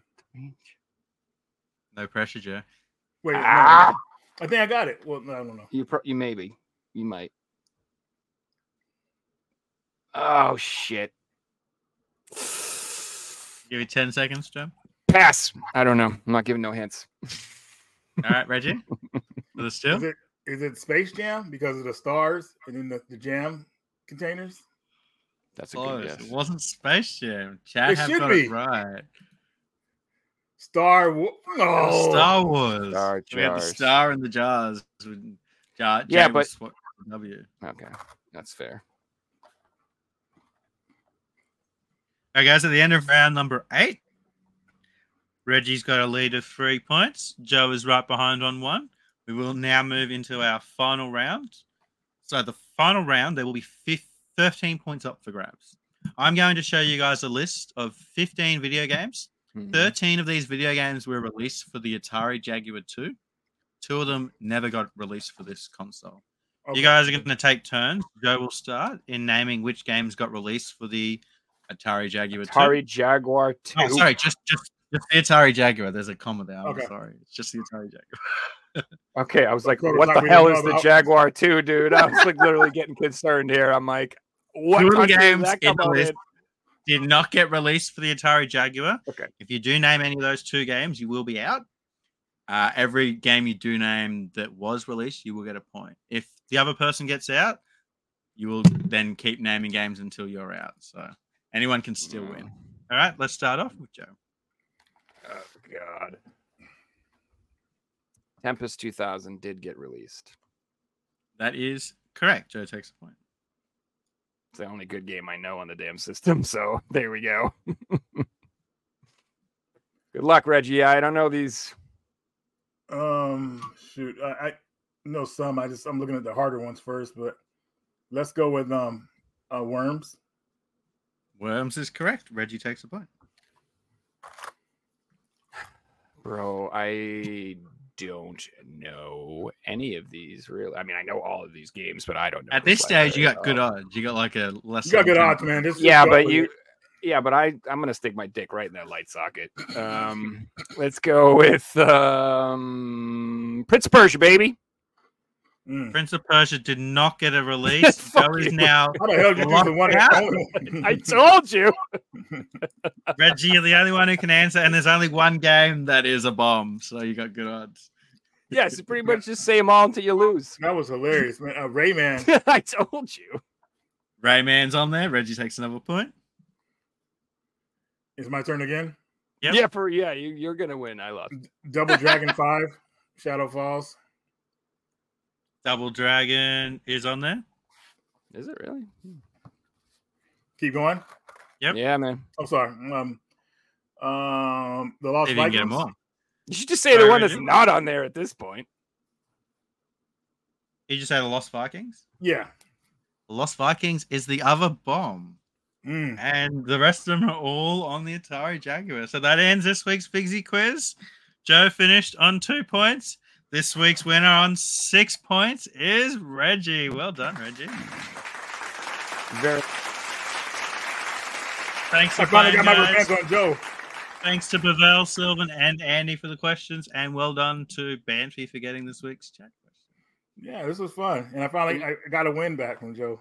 Hell yeah! If you guys enjoy the quiz, I've got a new series that's up on YouTube. That's half an hour long episodes. That's like a knockout style tournament. Called Who Wants to Be a Game Collector. We're up to the semi-finals right now. So if you enjoyed the quiz, you can check out 5 full-length episodes over on my YouTube channel. And next Saturday will be the next semi-final, and then the final will be the week after that. So you'll have to tune in to see who wins. Not me. Tell you that. Hey, Jab, what's up, man? Wait, my episode came out, right? Yeah, your episode's been out. Okay, shit. Did I spoil that? Because I didn't win. Well, man, we finished another quiz. I guess it's time for the pickups, or maybe maybe our five games we played this year. Our games that I don't know. Like, what do you guys think? What should you do? I got a lot of pickups, so we can start with some pickups, and then we can move on to some games. We'll mix it up. Okay. You want to start us off, Joe? If you want me to, sure. I got a whole bunch of stuff. I went ham on Black Friday, boys. So let's grab them by the stack here. So the first one I picked up is Bite the Bullet from Strictly Limited Games. It is a roguelike run and gun RPG shooter, whatever the hell that means. So it looks like Contra, but it's got RPG elements, and I don't really know. It just looked neat. And it was one of those games where I slept on Guns and Cannoli. And I kind of wanted it, but I didn't pick it up. And now it's insanely expensive. So I was like, screw that. I'm getting this. How much is it now? Like Guns and Cannoli? Yeah. Really expensive. Well, if you... I got my copy on eBay for $400. And I've got like 10 people watching it. That's Australian dollars. So it's like $250. Oh, okay. $300. I got part one and two. So I was... Man, maybe it's time to... Part two is still cheap. Mm-hmm. It's just part one. Because it was an early release when people were still sleeping on Strictly Limited. Yeah, and then they had they released a dual pack on the Switch, which is a little cheaper, but that's still like $100. So Video Games Plus had a killer sale, and I picked up a ton of stuff from them. So I got these two hard copy games. This is Electronic Super Joy 2. These were on sale for like $9.99 Canadian. Right, so I was like, dude, I will take both covers at that price. Thank you very much. This is like a really balls to the wall hard platformer, kind of like Super Meat Boy type game. Okay. Oh, yeah. Cool. And then it has the spine's different too. Yeah, actually, it looks awesome. Oh, that's so cool! I'm not gonna lie. I kind of want them both. Yeah, dude. So they did that for each of their releases, except for like their Dusk. Then latest one doesn't have one, and it might be one other, like maybe Lick Spear. I don't think has it, but most of the games. I know their audience. Yeah, and it also's got a bitchin' soundtrack. So if you like electronic music, it's really good. So these games, I told you I'm getting like first-person dungeon crawlers. I've been really into collecting that genre, and these are two of like kind of like the oddballs, like the ones that are a little more uncommon. So this one is called Undead Darlings: No Cure for Love. I don't know if I'm going to sell you on this one, guys, but it's first-person RPG where you are looking for... are you the cure for lovesick zombie chicks? So, yeah, you can kind of put this together. This is a limited run game, though. I didn't even realize that, actually. But anyway... Is it official limited run, or is it just one of their... it's not official. It's no number spine or anything, so it's just through their things. But I had no idea. But, yeah, it's an obscure one. Same thing with this one. One's called Zenki Zero Last Beginning. It's another first-person dungeon crawler type game. That looks good. It is. I played that game before. That game is it's pretty unique.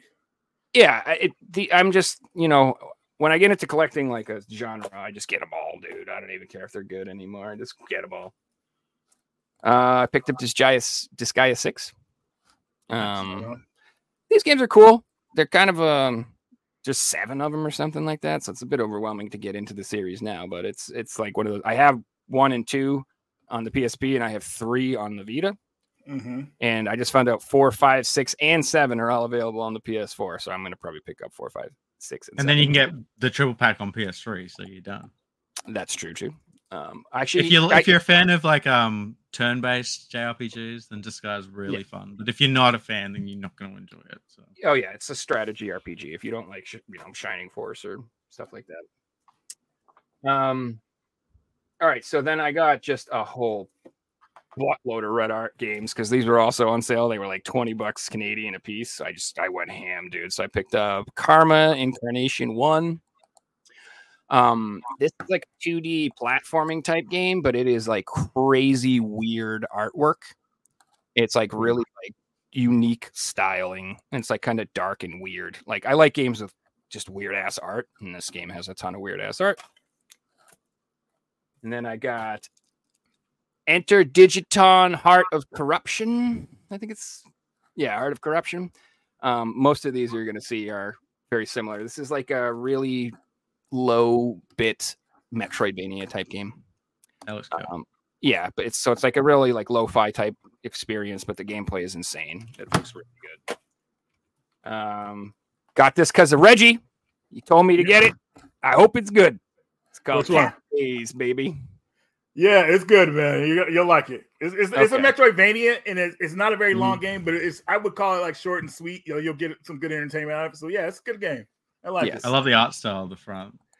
Yeah, so it's based off of like the Dutch folklore or some shit like that, or whatever country it's from. I don't know what country it is. I'm sorry if I'm wrong. It's based off of some weird folklore from the country that it came out of.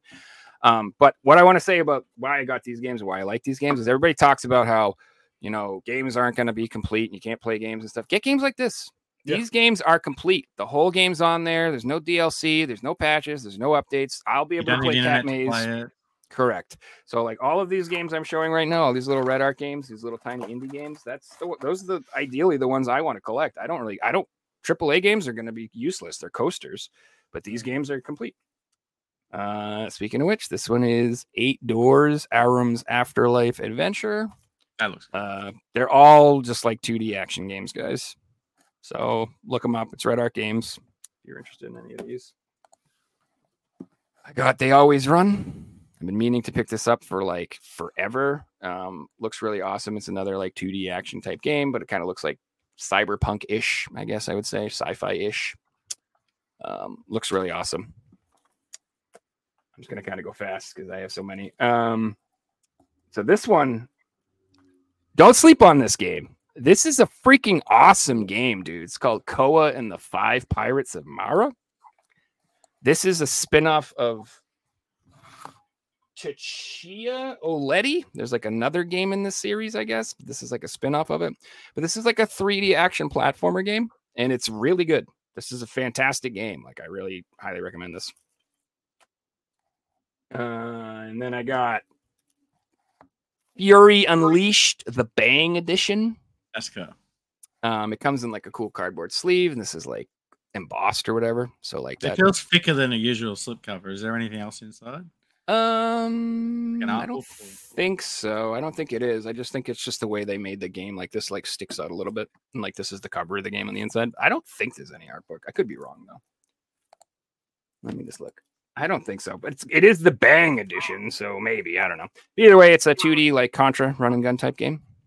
It's got really cool monsters design and stuff like that. It's kind of like got that weird cell, that new like I don't know how to describe it. I don't love the artwork that much, but it's kind of like Guns and Cannoli. Yeah, you know, Guns and Cannoli looks like I don't know, like cut out paper moving around the screen or something like that. I don't know what I'm trying to say. Yeah. It's not like smooth. It's like, it's got that choppy thing. It's got that going on, but it looks fun and it was cheap.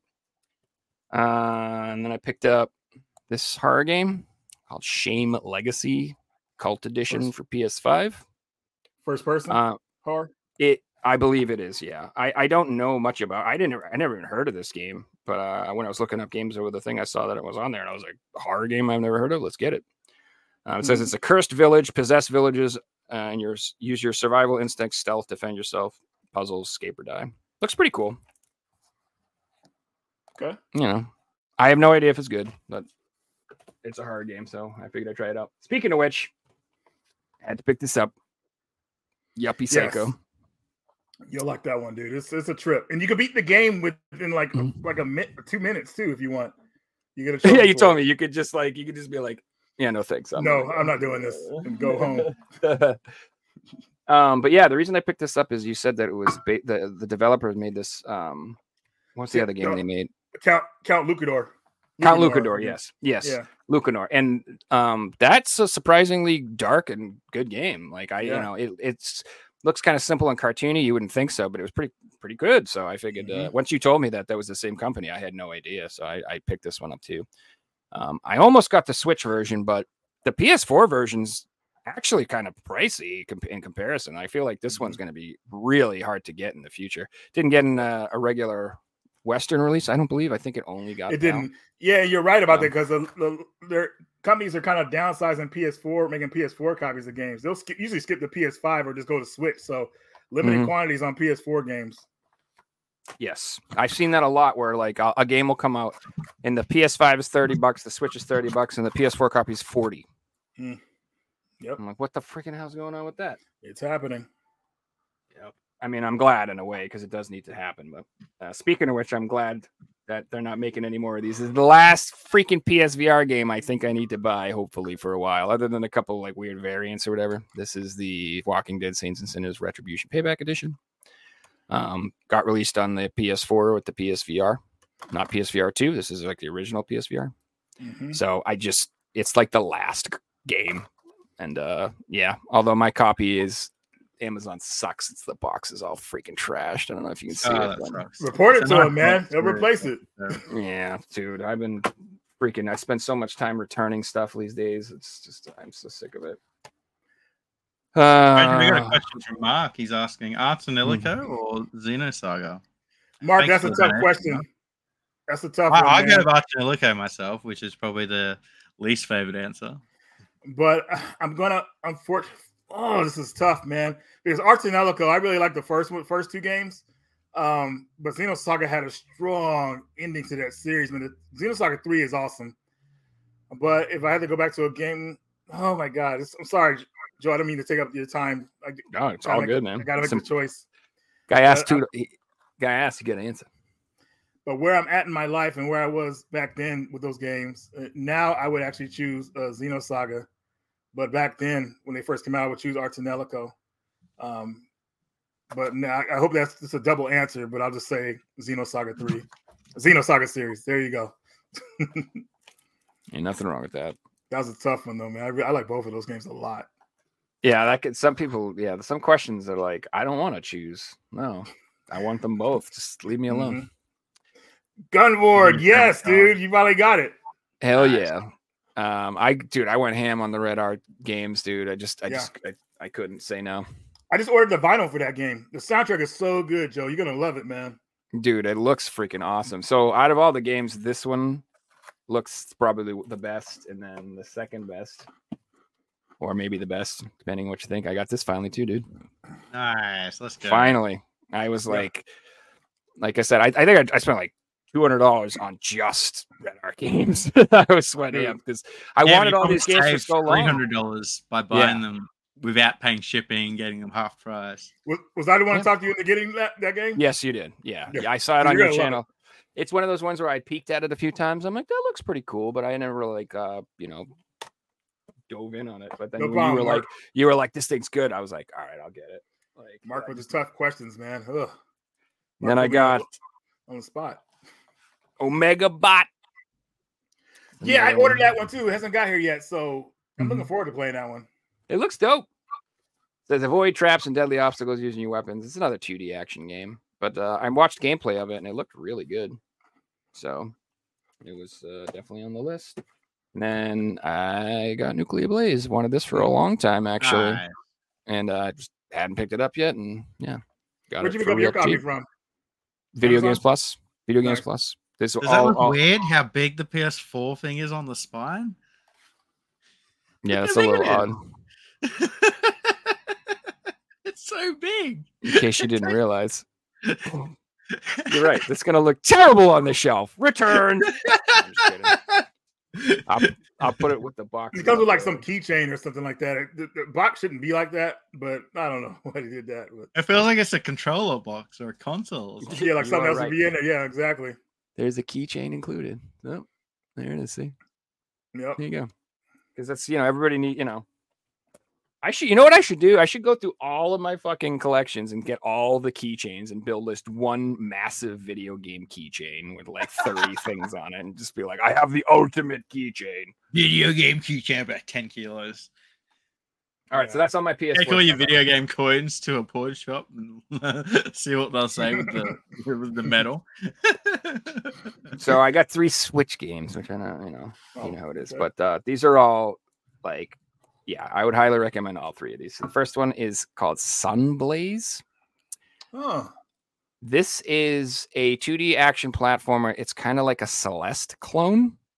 Really? Yes, and it looks hard.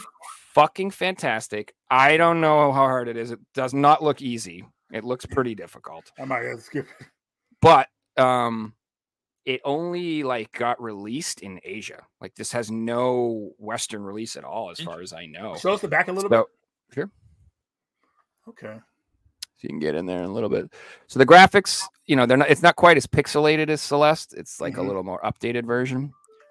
But dude, I would just check it out if you like Celeste. I prefer that art style. I wasn't a massive Celeste fan of that art style myself. Yeah, and like I said, it's just this will be like a rare and obscure collectible game. It's only on Switch for sure. Only on Switch. Only got released in like Asia. I think the only place selling it is PlayAsia. That's where I got it from. Okay, so taking all the boxes. Yeah, check it. Yeah, dude. And like I said, it's yeah. So this next one, I don't know if it'll have quite the same appeal long term, but this is called Toho New World. I don't know if you're familiar with the Toho series, but like the guy who made it's like an anime or some shit like that. But the guy who made it, like, or they made a game out of it. He like gave away the license so anyone can make Toho games. That's cool. So there's like a million different Toho type games, but this one's really neat because it's like a 3D action shmup. Like, I don't know how else to describe it. Like, it's like, have you ever played Fury, that game on PS4? Where it's Fury. Like, it's like a bullet hell, but it's like a 3D action game. I don't know how else to describe it. Like, so it's like you're like, it's like first, like third person perspective, and you're jumping around, like, you know, like whatever. But it's like all freaking bullet hell, and you have to dodge crazy patterns and do stuff. It looks really good. Like, as soon as it was announced, I was like, I have to get it. And then they sent me this cool little art thingy with it, too. Just to let everybody know, when you guys order from PlayAsia, at least try to order $100 worth of stuff so you can get that free shipping. And that makes it worth it, too, I'm pretty sure, when you order from there. Yeah. Don't just order one item. All my orders are 3 or 4 games for that reason. They know what they're doing. They know what they're doing. Stage where if you bought one of their games, they just gave you free shipping. And it was like a really good incentive to buy their games. I don't think they do that anymore. Okay, so this is the one I had to look up the name of because I don't freaking remember. See if it's still out. Okay. Oh, you bastard. Do I have it on here? Name that game. Gosh, I'd have to. All right. It's called. Man, no, I really need to look it up. Hold on. I'm so sorry. It's in Japanese. It's called like Parhony, Blaze in the Deep Blue. Reggie, this is a 2D action game made by Inti Creates. Whoa. Oh, I remember that game. You got a physical? It just came out, bro. This looks dope as hell, man. You got a physical and you didn't tell me, man. We always talk about games coming out, man. I wanted to surprise you, bro. You got me. I literally figured you would just have it, dude. Like, it's the guy, the Azure Striker Gunvolt people. You know what I mean? Yeah. So, like, I've been sleeping on PlayAsia for a minute, man. So, yeah. Oh, my God. If I can get it to focus. If you can see it. I would think they would bring that in America, some company, but there's no reason to wait for them anymore. You just get it from PlayAsia because they put it out fast. I used to just always wait for the English. Now I'm done. I don't do that anymore. Yeah, give me the Japanese copy. If it's got English, I'm cool. I don't care anymore. It's like every shmup gets released in Japan like a year before it gets released over here. Yeah, like it always happens where I buy the Japanese version and then a year later it gets released out in the West and then I end up replacing it and selling my Japanese copy and I'm just like over that now. Well, you know what happened with me? Scarlet Symphony came out. And I got the PlayAsia version. Now Limited Run has announced their version. I'm like, dude, it's like a year later. Like, it's like, yeah, dude. On. And that pisses me off so bad because the sequel got announced on PlayAsia, and it had English it said it everywhere, English, and then all of a sudden, like right before, like a couple weeks before it got released, they said actually we're not putting English on the cart, and you know why? Do you know why? It's because Limited Run are going to release it in a year. And that's what sucks is like, I have the Japanese, the first one, and then the sequel that's going to come out. I can't buy the Japanese copy now because it doesn't have English. Now I have to wait a year for the Limited Run one to come out. And then once I order it, I got to wait a year to get it. And I'm just over that, dude. I'm over it. I would take the play. I don't care what language is on the cover anymore. And 9 out of 10 times the Japanese have better artwork anyway. Yeah. So it's like, I'm like so over it. I do like my spines to be in English because I like the way I look at them on the show. Then again, like I'm getting to the point where I'm learning other languages and learning another game, different languages, so I don't mind anymore. And just want to give Manifest a shout out for the donation. Really appreciate it. You guys don't have to donate, but it's always awesome. Another game they did that with, where they it still hasn't got an English release, but a Persona Arena got released as a physical on PS. And I'm thinking like I was going to buy that version, but they took the English out of it. So you know that somebody wants the rights for it in America, and they just released it digital only for PS4. So it sucks, man. It's like what the heck? That was an easy one. So I disagree, by the way. I think having a shelf full of Japanese games makes you look legit, son. All right? You know you're a real gamer when you walk in and you got a shelf full of Japanese games. Like, that guy likes games, all right? Well, I did, Joe. I had over 150, but I've now put them in with all the English releases, and I like combining them and being like, this really, it might be in Japanese, but that I know what game that is just by the order of it being in the shelf and things like that. No, it's actually wicked fucking annoying, dude. Anytime I find one of the games, I'm like, is it this one? No. Is it this one? No. Is it this one? No. Is it this one? No, it's the same thing. Like, learn what the US numbers are and things like that. Okay, yeah, I'm not going to learn Japanese if you're going to say that. No. But I will learn, like, you know. What Japanese is hard, but it's easy to learn Korean. So the Korean games aren't that hard to I haven't got any pickups, but I pulled some cool stuff off the shelf to show off for you guys. So first one, a couple of weeks back, we had Clean on the show, and he was showing off a couple of variants between like the PAL and the North American version. So I pulled one game out that's a little bit of a variant. It's pretty cool. So here we have the Zone of the Enders HD collection, which was the North American version, and then the PAL really received the Classics HD. Cover art's a little bit different. Same with the spines. But of course, I had to have it both. I love that game. They're such good games. Really good value for money, too, with this collection. Great. Next, we have an Australian exclusive slipcover for the PS3. So this is for the game Homefront. And this edition here is called the Don't Tread On Me edition. I like that game. With the slipcover. I believe it actually includes is just day one early access features, so it doesn't actually give you anything extra but the slipcover, but it's a really nice slipcover for the game. It's holographic as well, which is pretty cool. Is it expensive, that version? Unfortunately, it's really rare. You can find it on eBay for the same price as the normal game if the seller doesn't know what they've got. Otherwise, you're going to be looking at like $50-$60 if they do know what they have. The commercial for that game is insane. Like, it was so freaking cool. Like, I remember the trailer for it years ago, and it made me buy it.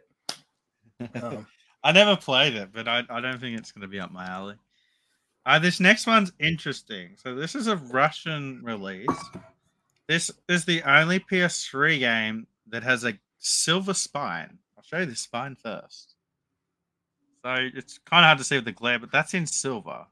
Now, this is for Hannah Montana, which in Russia they call Zana Montana with the X. But yeah, it's the only game that has a silver spine, which is kind of cool.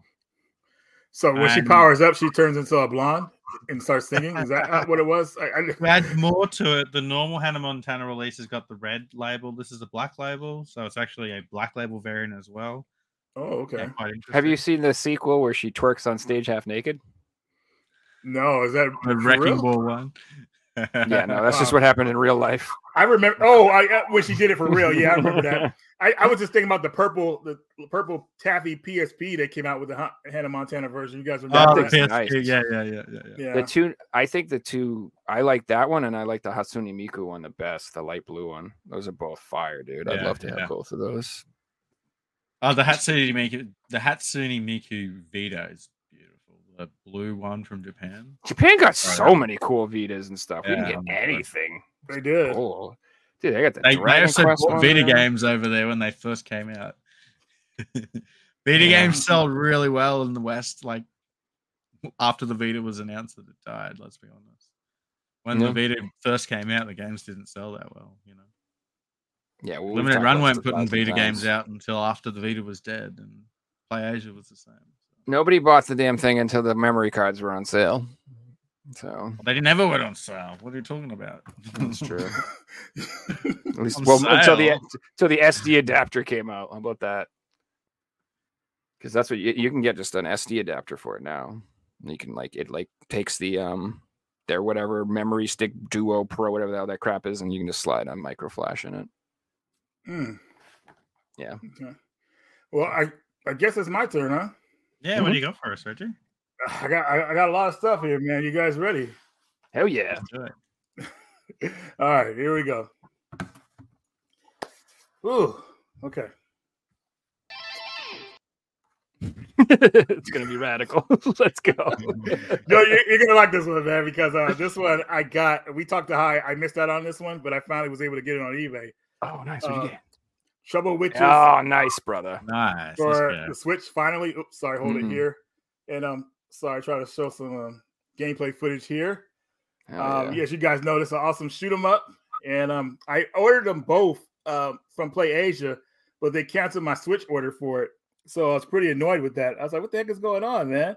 Like, so I just went to eBay where someone already had it in America, and I just got that copy, you know. So now I have the PS4 version and the Switch version, like I wanted. And plus, thanks to Joe, you sent me that book, which is awesome. Yeah. So now I have everything that came with it, man. So I appreciate you on the hookup for that one. But yeah, if you like shoot 'em up, you'll definitely like this game. Nice. All right. That's so what's We've been waiting for this game to get a physical for years because it came out on 360 official initially back in the day, and I was stuck there. Yeah, and this is like an updated, supered up version of it, I think too. Like it's got like the final complete version or whatever. It is. And the next many shoot 'em ups on the 360 that haven't now been re-released on the PS4 or the Switch? I think most of them, except the last Dodonpachi, has not been released on any other system. It's called Dodonpachi. I can't remember what it's called. I actually own it, but it has a weird name to it. So I think that's the only one that has been released on any other systems. Or there may be Sodaijo. Is it SDJ? It's Sodaijo. I don't know. Something like. Yeah, I don't remember, man. I think there's two that haven't been released physical yet. So. Mm-hmm. All right, Sodaijo. Yeah. That guy knows. One more quarter knows. and they released it on phone too, so which is crazy. So you can play it on your iPhone if you want. But next game here, me and Joe almost bought the game for a higher price. It got cheaper, but I told him to wait on it. You know what I'm talking about, Joe? We got Daymare 1994. Hell Thanks to Joe buying this game. It made me look at he got it on PS5 as well. I got the PS4 version. I mean, it made me look out for the PS4 version to get a sale on it. So this is survival horror, and it's kind of funny. I haven't told anybody this, but pretty much, if you play the game without it being patched, you play like this rough, messed up version of the game. Like the disc must have been pressed like a while before the patch came out, obviously. So it's pretty messed up, man. But if you when you play the game with the patch, obviously it's fixed. But it's just crazy playing it without the patch. I was like, dude, what the heck were they making here? It really like threw me out. Like, the whole intro is different from the patch version of the game. So it's like, what the heck? But overall, I think it's a pretty decent survival horror game. If anybody decides to play this game or pick it up, make sure you play the game on easy mode, because the people who made this game, they don't know how to balance out the difficulty, you know, and it's kind of weird sometimes. So just let everybody know that. Play it on easy first, and if you're good at it, you can play it on the rest of the difficulties if you want. All right, what is next? I'm going down the list here. I love the little PMs in the middle of that. That was cool. Oh yeah. Because the next one here is Star Renegades. I got this for $40 collector's edition on sale during the Black Friday sale. So I was happy to have that. You can see this collector's edition. That thing comes it comes with a sleeve here, and you open it up. Comes with you know how the Strictly Limited boxes are, man. They're loaded up with stuff. So they are nice. Their collector's editions are gorgeous, dude. They are. Now they're starting to put them on Amazon, man. So I was like, heck yeah. Like more people will get on this. Like they sold out the first time when I picked it up. Like it gradually just sold out pretty fast, and then they restocked it. But I think look how full that box is. Like it's not wasted space with cellophane and different things like that. Soundtrack, got a poster, got art cards. Yeah, man. The box itself is dope too. Like, let's just be real. That's really nice. I like the coloring. Yeah, it being in like a roguelike RPG, I kind of told you guys how it was before, but it's a really compelling game, man. I think it's really cool. And a lot of people don't know about it. It was on sale on Amazon for like $11 the regular edition for PS4. I should pick it up. It's definitely something. It has a really good soundtrack too, brother. The soundtrack in this game is insane. So I was happy he had a soundtrack CD with his collector's edition. But it's definitely something you guys should check out, because like it's just one of those games that'll be like sought after in the future. I think, you know, like at least for the physical, I would say. But yeah, as you can see the gameplay here and everything like that. So it's pretty insane. But yeah, it looks cool. God, you know what? What does that remind me of? It reminds me of. Shoot, I love the card system in the game. That's so cool. Yeah, it's fun, Figs. You guys will definitely like this game. I love sci-fi stuff in RPGs too. Like I've always been a Phantasy Star nut, and I always liked how that walked the line between fantasy and sci-fi. So I thought that was really cool. So I'm down with that. It gave me like Yu-Gi-Oh vibes once they brought the cards into it. I'm like, oh, that's so cool. Next game we talked about earlier. This is one of Joe's favorite shows of all time. Buffy the Vampire Slayer. You just watched it. I think you're going to show The Shield. But no. Buffy the Vampire Slayer, we both know the episode that stuck with us out of the whole series. What was it called? Silent Night, Joe? With the gentleman? I don't know the name of it. It stuck with me, man, because this episode where these guys, they made the whole town not be able to speak. So the town was quiet pretty much. Oh, and right. Pretty much these guys called The Gentleman would come out at night. And if you answered it, they knock on your door, if you answered it, they would take you down and you know, start cutting really you open. Creepy looking. Why you? Yeah, that's how they float in the room. It's pretty insane. So like you see how they're just going across the street. You know, you got people hiding from them and everything like that. So I just remember the scene right here where the dude answered his door, and you see what happens next. They and the street jackets. Yeah, but look at him. Like, he can't scream, so they're pulling out this knife. He's seen. They're holding him, and they're pretty much going to dissect him while he's alive. You know, it's like that scene in RoboCop 2 almost, like when they grab that dude, and yeah, that scene was insane. But look, and they're smiling the whole time. And it's that is like, pretty creepy, dude. And he can't scream. It's like, dude, that's insane. But anyways, Buffy the Vampire Slayer, Chaos, what's it called? Chaos Bleeds. I think it's a pretty good game. I don't know if it's as good as the first Buffy game on Xbox, but you know, if you're a fan of the series, they got some of the voice actors to come back, which is cool, and it's its own story. So you could maybe say it's canon too. So. I 100% played either that or the prequel back in the day, and I don't own it now, and I've only just remembered. I'm like, I've played that gameplay before. I remember the little stabby thing, and oh my God, it's just giving me nostalgic vibes. Now I need to pick it up. Yeah. And was the first one on PS2, Reggie? Sarah Michelle. What was that? Was the other game, the other Buffy game on PS2 you mentioned? No, Xbox only. Yeah. Okay, well, I would have played that one because I didn't have an Xbox. So. Okay. I think this game, you told me earlier, Joe, like Treasures of Aegean. That's how you pronounce it? Aegean. Like the Aegean Sea. Okay, Aegean Sea. All right, so this one I just recently got from a friend, and it's pretty much it reminds me of Uncharted, like a side-scrolling Uncharted game in a way. So, I'll show you guys some footage here. Oop, wrong one. Next one. Nope. I don't have the hotkeys. Whoa, wrong one again. Jesus Christ, man. I'm supposed to be on this. So you see Figsy like taking it again. Hey, whoa. I know I gotta have these ready, but here it is right here. Okay, there we go. I'm like, what the heck, man? I'm like, these things are mixed up. This looks like all hand drawn. That's what I liked about it. Kind of like Prince of Persia. Yeah, I mean that looks gorgeous.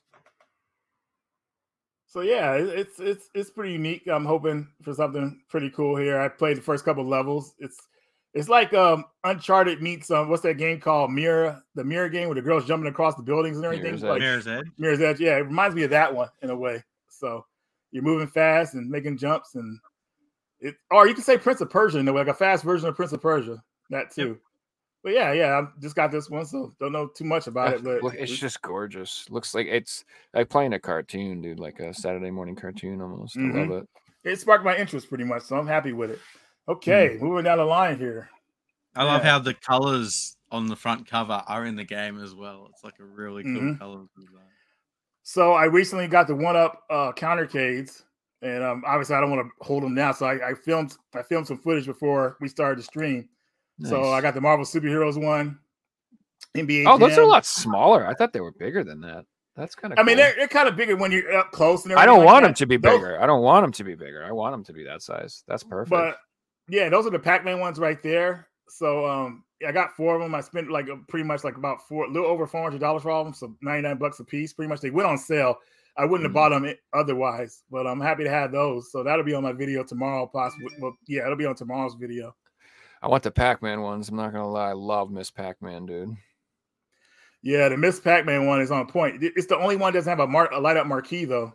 So I got to replace the marquee later. But all the other ones have light-up marquees, which I was happy about. What the hell is Super Pac-Man? I've never heard of Super Pac-Man. Super Pac-Man is a sequel to Miss Pac-Man or Pac Plus or whatever. It's like it plays like Pac-Man, but you get fruit instead. And you have the two power-ups. You have the Power Pellet power-up, and you have the Super Pac-Man power-up, which is pretty much you go through the ghost monsters. You don't eat them. You just pass through them. So it's kind of weird. Huh. But I think I'm amazed that, I mean, I have like 50 Pac-Man collections. I don't think I played that. It's crazy to me. Yeah. Okay. I'm digging the red shelf you're using for the Switch games. That's awesome. I know, right? Dude, that shelf is, I've had that shelf since I moved here, man. That shelf's pretty badass. I got it from like a furniture bank. So yeah, it's cool. Hard to like, how do you get a red shelf to look good? But the red spines, yeah, that looks cool. And the next one here I got is, is this? I don't know. I don't think I've shown this one before, but never mind. That was going to be the games I played this year. Let's go to this one. I recently got some Sega Saturn games, English repros. And the first one here is a KO Flying Squadron Part 2, which is a game I was trying to get years ago on the Sega Saturn, the PAL version, because that's the only version that's in English. But, Pipe Dreams Games was making some repro games, and I bought it from him, so I'm good with this one instead of buying that $300 one, which is probably increased in price from when I was looking at it back in the day, because that was back in 2012. So I could only imagine what's going for it now. You know, like Saturn Games is like on the point where they're on the level with Neo Geo, AES, so pretty insane stuff. But has a little funny cartoon scenes in the intro to kind of like give you a laugh. And this game is actually generally funny, dude. Like the dialogue is hilarious. The gameplay is a mixture of platforming and being a shmup. So it's a mixture like that. Sick. And here's the gameplay right here. That's the part, the shmup part. Pretty simple or whatever like that. You know, it's fun. That's kind of reminiscent to the first game with this part. And then next, like other parts of the game is just like platforms. So it's pretty unique, I would say. All right. So next up here. Dude, that game's got to be so expensive. I know the regular first one is insane. I can only imagine that one is even just... Yeah, I actually sold the first thousands. One to my buddy. It was the last Sega CD game he needed to complete his collection. And back then, I sold some for $500, which was cheaper than what it was going for at the time, because it was going for $800. Now, is it almost like $2,000 for a complete copy? Something like that. Yeah, it's definitely over $1,500. Insane. All right, so next one here is one of my favorite survival horror games of all time. It's actually pretty cool. Everybody compares it to Resident Evil, but I like to say it's its own thing. But here is Deep Fear for the Sega Saturn. Dude, the intro to this game is so eerie, man. But it's like, dude, like pretty much there's a virus going around, and the people who get infected with it, they start mutating. But it's so gross because the mutations look so like they're just so gross, man. Like if you see how the people mutate in this game, like you'll see a person like mutate a little bit in the game, and then when you see them later, they're even worse, and they're all enemies pretty much. So they attack you in different ways as they get worse in their conditions. But definitely good survival horror. What you have to worry about in this game is not only the mutants, but you have to worry about the air that you have. Certain rooms only have a certain amount of air, so if you don't have if you in that room too long, you get actually die pretty much, like a lack of oxygen. So yeah, that factor too. Then you saw the prices there too with the European copies going for. So that's a forget that. But anyways, Deep Fear, definitely a game that people should check out. I hope they port it to another system because it's been stuck on the Saturn for years, man. Like this game needs to get out there. But yeah, you guys still good? I still got some more games. So keep going, baby. Yeah, keep going. Okay. What else have we got here? Oh, yeah, I just got this one. This one's called Formula or Retro World Tour. Did I mess up the screen here? Oh, I kind of angled it wrong. Oh, well. That's okay. Oh, I've seen this game. This looks pretty fun. It's like an arcade racer. Yeah, it looks pretty unique, so I'm excited to play this one when I get a chance. So I got that one. What else do we have here? It's got an awesome art style. Oh, I forgot to show you. I picked up the new Shrek racing game, too. That's actually in the PlayStation. Is it fun? Yeah, it's fine. You know, it's a kart racer. If you want a kart racer, it is. This one. This one I was really happy about. I got this from Picks and Love. The King of Fighters 13. Nice, dude. Switch and PS4 version. So the updated version. So King of Fighters 13 was the last one done in a 2D style like that, as you can see. It was kind of funny because King of Fighters 12 should have never been made. King of Fighters 12 is actually 13, but they ran out of time, so they made that weird dream match game, which probably is considered the worst King of Fighters game ever. But with the same art style, they were able to finish it with 13, and this is the result. So all DLC that the game had before is on the disc, thankfully, and you can play the game in with its full potential, pretty much. So this is the end of the Ash Crimson saga, because you know, like the King of Fighters game, they go with like a saga for like 3 games, and then they move on to some kind of other story arc. But just a total surprise this game got released on the system, so very happy with that. I really love King of Fighters 13, especially after the terrible game we got with 12. They really just came out of the park and smashed it. But Atlas jumped in and helped, you know. Thank goodness they did, man. You don't really hear too much about Atlas these days anymore. Like ever since like limited run companies have come out, like Atlas is kind of faded. I mean, they got their Persona. That's Sega, right? Is it Sega? I think Sega bought a portion of them. I'm not sure. Well, I was hoping that's one of the things people said with that new announcement that Sega is maybe that'll help revitalize some Atlas stuff too. I don't know. I heard they were connected somehow. So yeah, I don't know. Most people just say things. The next game here is called Full Void for the Evercade. This is the only physical release for it. Oh, I didn't know that came out yet already. Yeah, it came out, bro. Dude. This game is sick. I beat it the first night. I got it, man, because it pulled me in that much. I mean, you play games like Out of This World and all that stuff, and Heart of Darkness, plays like that. Not as hard as Heart of Darkness, thankfully, but just to show you guys some gameplay here. And you play as this kid who's escaping these freaking robots that have kind of taken over everybody, like through like all these weird means, like helmets that have like that are tubed to like certain like computers and stuff like that, like. Pretty much humanity's been taken over by these weird robots, and you're just trying to escape, but you end up like trying to save everybody pretty much. So it just really pulled me in, man. The way the game was, man, just it's really awesome, and I think a lot of people will like it. Now it's a lot of trial and error, of course, but that's what we expect with these games, though. So it's definitely something that a lot of people would want to play, and I'm glad that somebody made a physical release for it. That's the thing about Evercade too that I really like about them. They're starting to get some exclusive physical games, pretty much. So. Definitely they something. Need that. They definitely need it, man. I mean, I know they're making all these compilations, but they should make their own exclusive physical games too. And this being the first one I've seen, so yeah, man, it's really on point. And yeah, the Evercade collection at this point is looking pretty awesome. I'm not gonna lie. The value is insane, dude. Yeah, 100%. I seen Miguel's collection the other day, and he's got every single title. I was blown away by how many titles are actually being released at this point. And they look fantastic together, too. Mm-hmm. Yeah, the only thing they did that bums me out a little is they have, like, a regular version and then an arcade version sometimes. And they're like, 5 of the games will be the same, and they'll have, like, 1 different game. And I'm like, ugh, do I really want to buy this again to get that? Is there a reason for the multiple colors? The maroon style and then the blue? Console and then arcade. Purple is arcade. Okay, that's what it is, yeah. Next game here. Blue is like... And blue is like Commodore 64 or some shit with the blue one. Blue. They have like blue covers, not the spells. Oh. Next game here is a game that's so obscure that not even Figsy and Joe knows about this game. This is Bang Busters for the Dreamcast.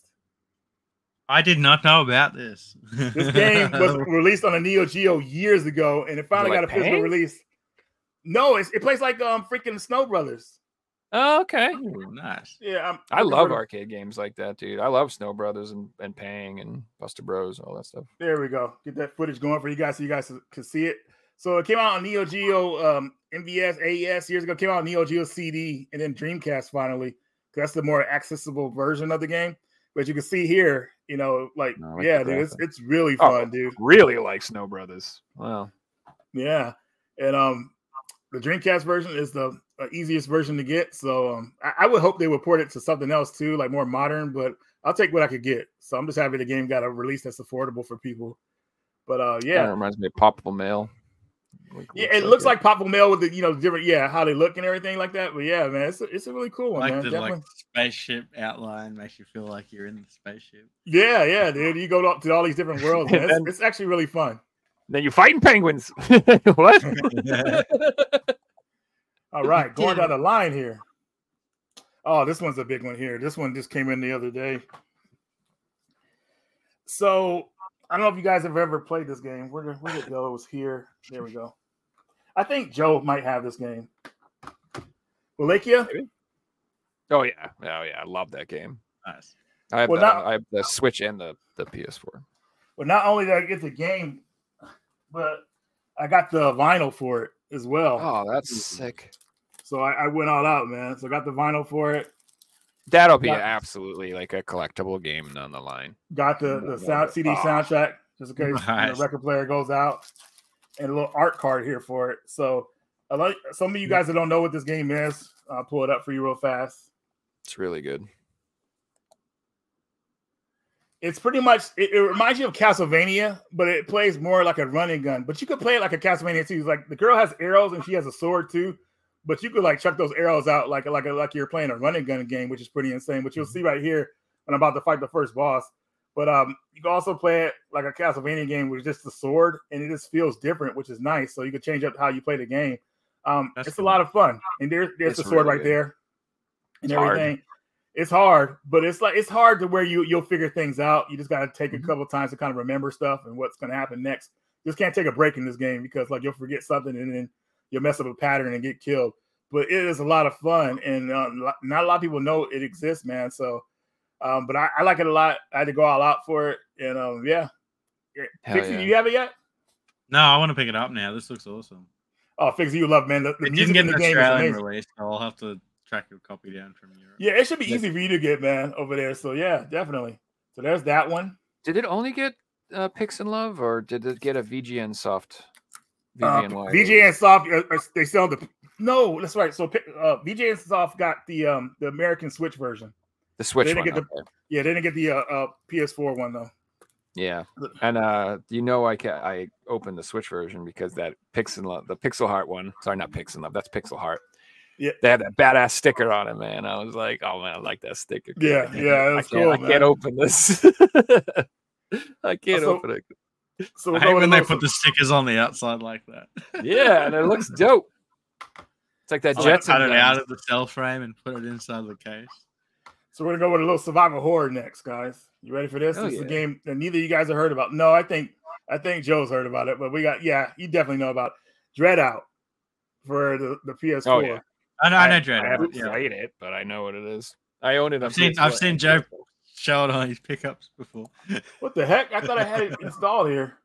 I guess I don't have no footage of it. I thought I had some footage of it. Hold on, let me try again. Nope, wrong game. But I didn't. I didn't put the footage, but anyways, it kind of plays like Fatal Frame, pretty much. Like it's everything. It's like a spiritual successor in a way. But I like this better than Fatal Frame because it's like more modern times. Like she's using a cell phone camera to capture the ghosts and everything like that. Well, not capture them, but like spot them out. Like I was playing this game, and it's trippy. You start off at a school abandoned at night, pretty much. And you know how school buildings look at night, man. They look pretty creepy because there's not much lighting going on. They're very eerie. Mm-hmm. Start off in school, you're walking around, you get a cell phone call from this girl that said you make fun of her or something like that. And she was saying all this gibberish. And then basically she's saying it's on site pretty much. Right. So I'm walking, I get to the front of the school and she's waiting for me with a freaking, like, I think like a sword or a baseball bat. It tripped me out because I wasn't expecting that. So she starts chasing you around. You got to fight her and everything like that. It's pretty insane, but the game is very creepy is what I'm trying to get at, man. So if you want to be scared, definitely play this game. And also I should have said it's Dread Out Part 2. Not Part 1 hasn't got a physical release anywhere, unfortunately. So only on Steam. Well, definitely a good survival horror game to play. All right, we'll keep it moving here.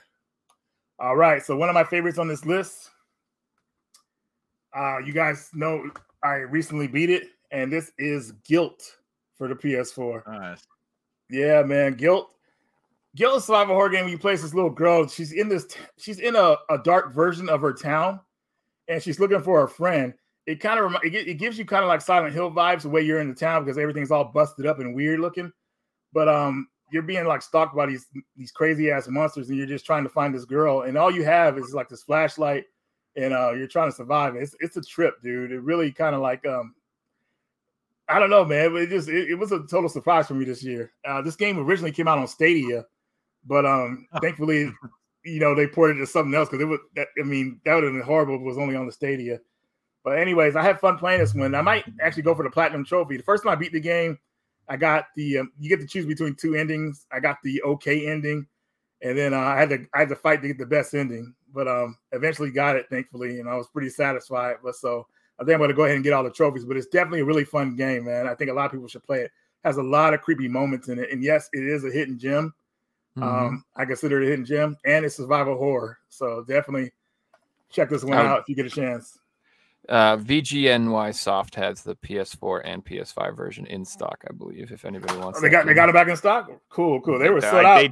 They did the last time I looked. Who knows? Yeah. This was before Black Friday, so it totally be sold out by now. But they had them.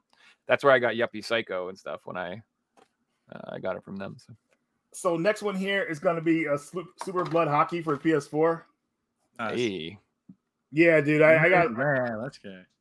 I kind of got lucky and got this one. You like hockey games, arcade type? You definitely like this. You see all the blood on the floor. The game pulls no punches. It's a lot of fun, though. It has its own little story to it as well. You can play arcade mode and a story. I wish they would have put it online, too. More people would have played it. That's the thing about these indie type games, man. They were able to like add online with them. The word would get out about them a lot easier. But it reminds me of the actual just ice hockey on NES. Like, yeah, it's like an upgraded version of that one. Dude. Just more violent dude and the middle dude. You're gonna have like the three body types, you know? Yeah, pretty much, man. And oh yeah, this game did come out to America too on the Switch. Looks fun. Through premium edition games.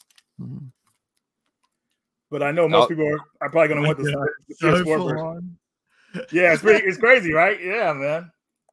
All right, so next game here. Going down the list. We're still going. I don't know if a lot of people like this game. I loved it a lot. I got Moving Out Part 2.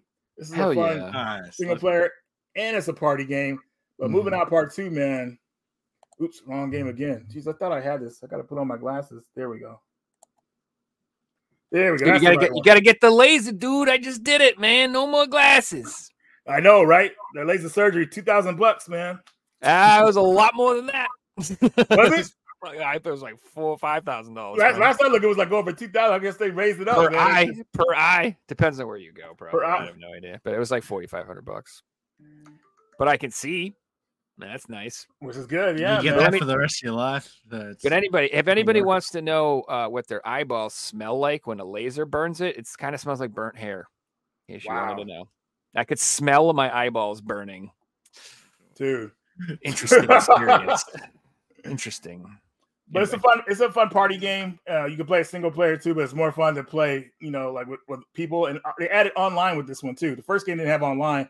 Now you can play online with friends. So that's definitely cool. It's a fun game. I like it better than Overcooked, which is a popular game when it comes to these party games. But I like Moving Out, man. I feel like that's the best one. So there's that one. Mm-hmm. Next game here is Under the Waves. Nice. This is like a narrative adventure that came out. Quantum Dream, I think it's called. The guys who did the they did the Detroit games and all that stuff. They helped publish this game, I believe. And that's the reason why I took a look at it. And it was on sale, and I got it for $25. So I said, why not? To take a chance with it. I don't know too much about it, but I know it's like there's something happened to your character in the past, and he's pretty much doing all this crazy work underwater to kind of like get past the event that happened to him. So the game periodically tells you what happens over time as you play the game. You just got to play through it. But it looks like it's a very interesting narrative adventure. So I'm looking forward to getting more into that one. I really enjoy the concept of games being set under the ocean. I've enjoyed some of the just like exploration games where they're just relaxing and different things like that. Yeah, exactly. So let's see here. What else do I have here? I think I'm close to being done. That game comes like with like a art book or something. I remember when I bought it, it's like heavy. It's got to have something in there cool. It does. It comes with a booklet. Yeah. Okay. Yeah, I just remember you could, you pick up a game, you could feel like the weight. You feel something in there. Something cool's in there, yeah. All right. Where are we at now? Oh, I don't have footage for this one, but it's Air Twister for PS4. I want a limited version. Only 300 copies made. Mm-hmm. Oh, 500. I got 335. They were selling this on Amazon for Switch and PS5. I was like, why did it skip the PS4? This game is not a PS5 game. But that's kind of showing you what we talked about earlier, how they're skipping over PS4, even though the game should be on the PS4 instead of the PS5. But this game reminds me of Space Harrier and a little bit of what's that game called? Panzer Dragoon, yep. Just like that. So more of Panzer Dragoon, I would say, but definitely a cool game that a lot of people should check out. No, I definitely think you're spot on there. Like the trend of not releasing games on PS4 is becoming more and more prevalent. Where games are just getting Switch and PS5 versions. Mm-hmm. Oh, I heard that they planned on like once the Slim came out, that would be the end of the PS4. Like they weren't going to start like once the Slim came out, and that just happened. So I'm assuming really you're going to see. That's what I heard. They're going to phase it all up. Did Spider-Man 2 get a PS4 version? I got 240, dude. It did not. They skipped over it. Well, that's a AAA title, and that's usually the AAA titles sort of reflect on what Sony are going to do for the future. Mm-hmm. Three more items left here. Next game is Thunder Force. Thanks, Star. Have a good one. For the Saturn. This is probably what it would look like if Working Designs had made it. But this out of the Thunder Force games that came out for the versions came out for the Saturn and the PS1, the Saturn one is considered the better version of it, and I'll show you guys a little bit of gameplay here. Thunder Force series is really a lot of fun, and my favorite back in the day was Thunder Force 4, which is called Lightning Force on the Genesis. Mm-hmm. But man, Thunder Force 5 really steps it up, man, and it's a lot of good shooting action. You know, it takes a bit of getting used to where you switch the weapons and everything, and how you target stuff. But overall, when you get used to it, man, the game is so much fun, and the music in it is perfect, dude. Like it just compels you to keep going. So very happy to have this. I wonder what people think in the chat. We've got 105 people in here. Which version do you like better, the game, the Saturn or the PS1 version? Let us know in the comments. Dude, that's a tough one. I'm like super biased towards PS1, so like obviously I would probably get that, but the Saturn is better a lot of the time for sure. Yeah, especially the audio and stuff too. Like, mm-hmm. I don't know what it is, dude. The sound is so good, dude. When we talk about the games, he wants me to talk about the game, say the name again at the end. I'll try to, man. I only have like two more left. I mean, good. Yeah, sorry about that, Sticks. Next game here. Let's see here. I got all this stuff mixed up, but I think I got everything in a row now. I'm going to have to get the PS1 version too because I'm a PlayStation fanboy. Just have both versions to compare kind of. Yeah, you know what's honestly too, like, why is the Saturn such a bitch to emulate, dude? God, I don't know what it is. I have such trouble with that damn thing. Half the time I get it to work, half the time it doesn't work, half the time the controls don't work. I'm like, what the friggin' hell, man? So that's why I like the PlayStation version because it works on my shit. Hopefully, Sticks, you can see this one. This is Neo Geo Pocket Color Selection 1. Oh, man, that's for awesome. The Switch. This is from Pix and Love. And I think this is the better collector's edition because the one from Limited Run is kind of awkward the way it fits on the shelf. But this one is actually perfect with everything that comes with it. Pix and Love. If you like, yeah, they're really unique when they come out with the stuff they come out with. And yeah, man, I'm happy with this. I'm waiting for Volume 2 to finally release. They made just enough to make a third volume, dude. Where they squeezed enough games. Yeah, man, I was like hoping they would get the rest of the games in the second volume. I was like, you motherfucker, you freaking save one for the third one, but it's all good. Of course they did. Yeah, dude, that's still nothing like the Atari Recharged garbage that the Limited Run do. 2 games per disc. 2 Atari games per disc. That's such a joke. They got clout for that one. Huh? I would take up 0.0001% of the disc space. Like I refused. I was so angry when I did that. I'm like, you couldn't put 4 Atari games on one disc. Go to hell. I was so pissed, dude. Yeah, they'll never do that again. They got clout pretty hard. They got an Atari collection on the PS2 of like 50 games on it. Well, they're recharged, so they're like newer versions of the Atari games. But they're Atari games. They're like $3 freaking digital games. They're not, this is not a $30 game, guy. I don't know. Whatever. It irritated me because I actually do want them, but I just refuse. I'm just waiting for Japan to go. Oh, we just put them all in a cart for $30. Mm-hmm. That's what I'm waiting for. That's what we got to do. We'll be a step ahead because no one looks over in Japan. They just wait for the American releases. And the last item is a bit different. It was a cartoon I watched back when I was a kid. It finally got a Blu-ray release. This is Nadia and The Secret of the Blue Water for the Blu-ray. And I picked this up because I had the DVD version, but I wanted to upgrade, especially with what's going on with DVDs and Blu-rays now. We talked about earlier how Best Buy is stopping like selling them and everything like that. So you have to like certain retailers and stuff like Amazon. So anyways, wanted to get this, you know, because it's a better version of the from the DVD one. And it's a really great anime. Have you ever seen the anime called Evangelion? Yeah. This is the one that came out before Evangelion by the Guy Next Studio. So definitely a good series.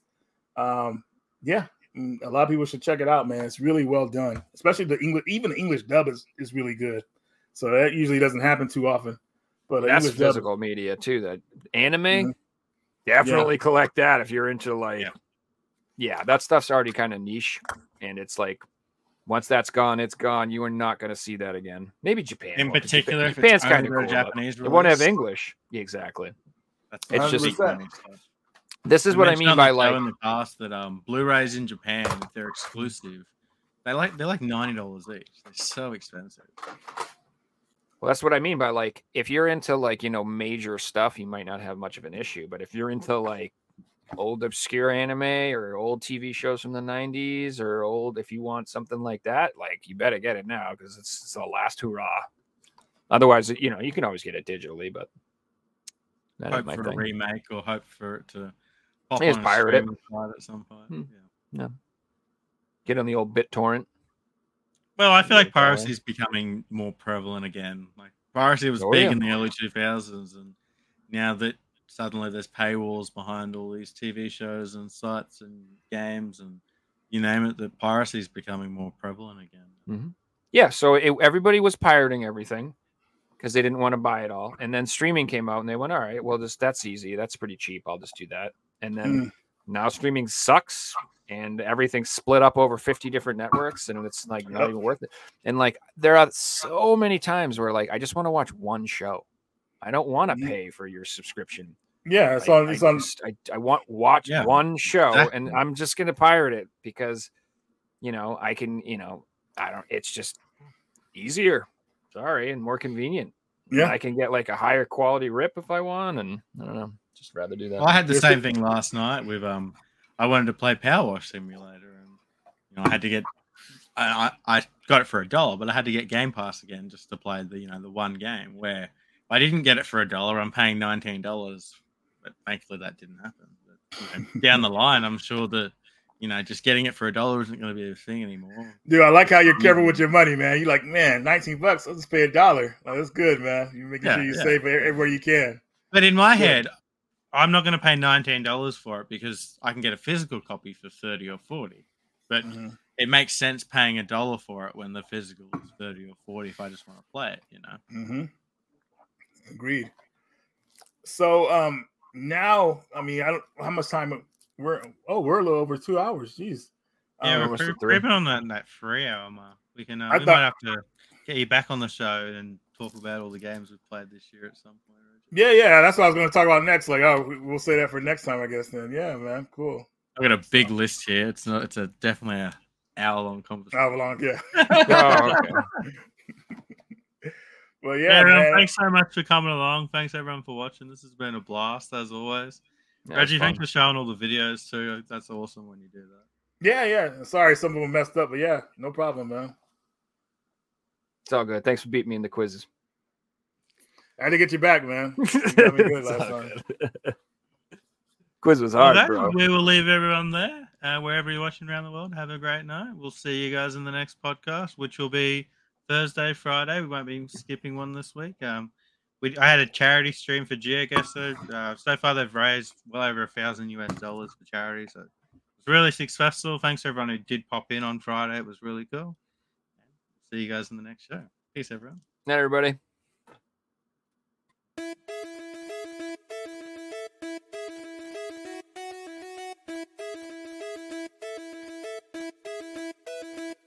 You.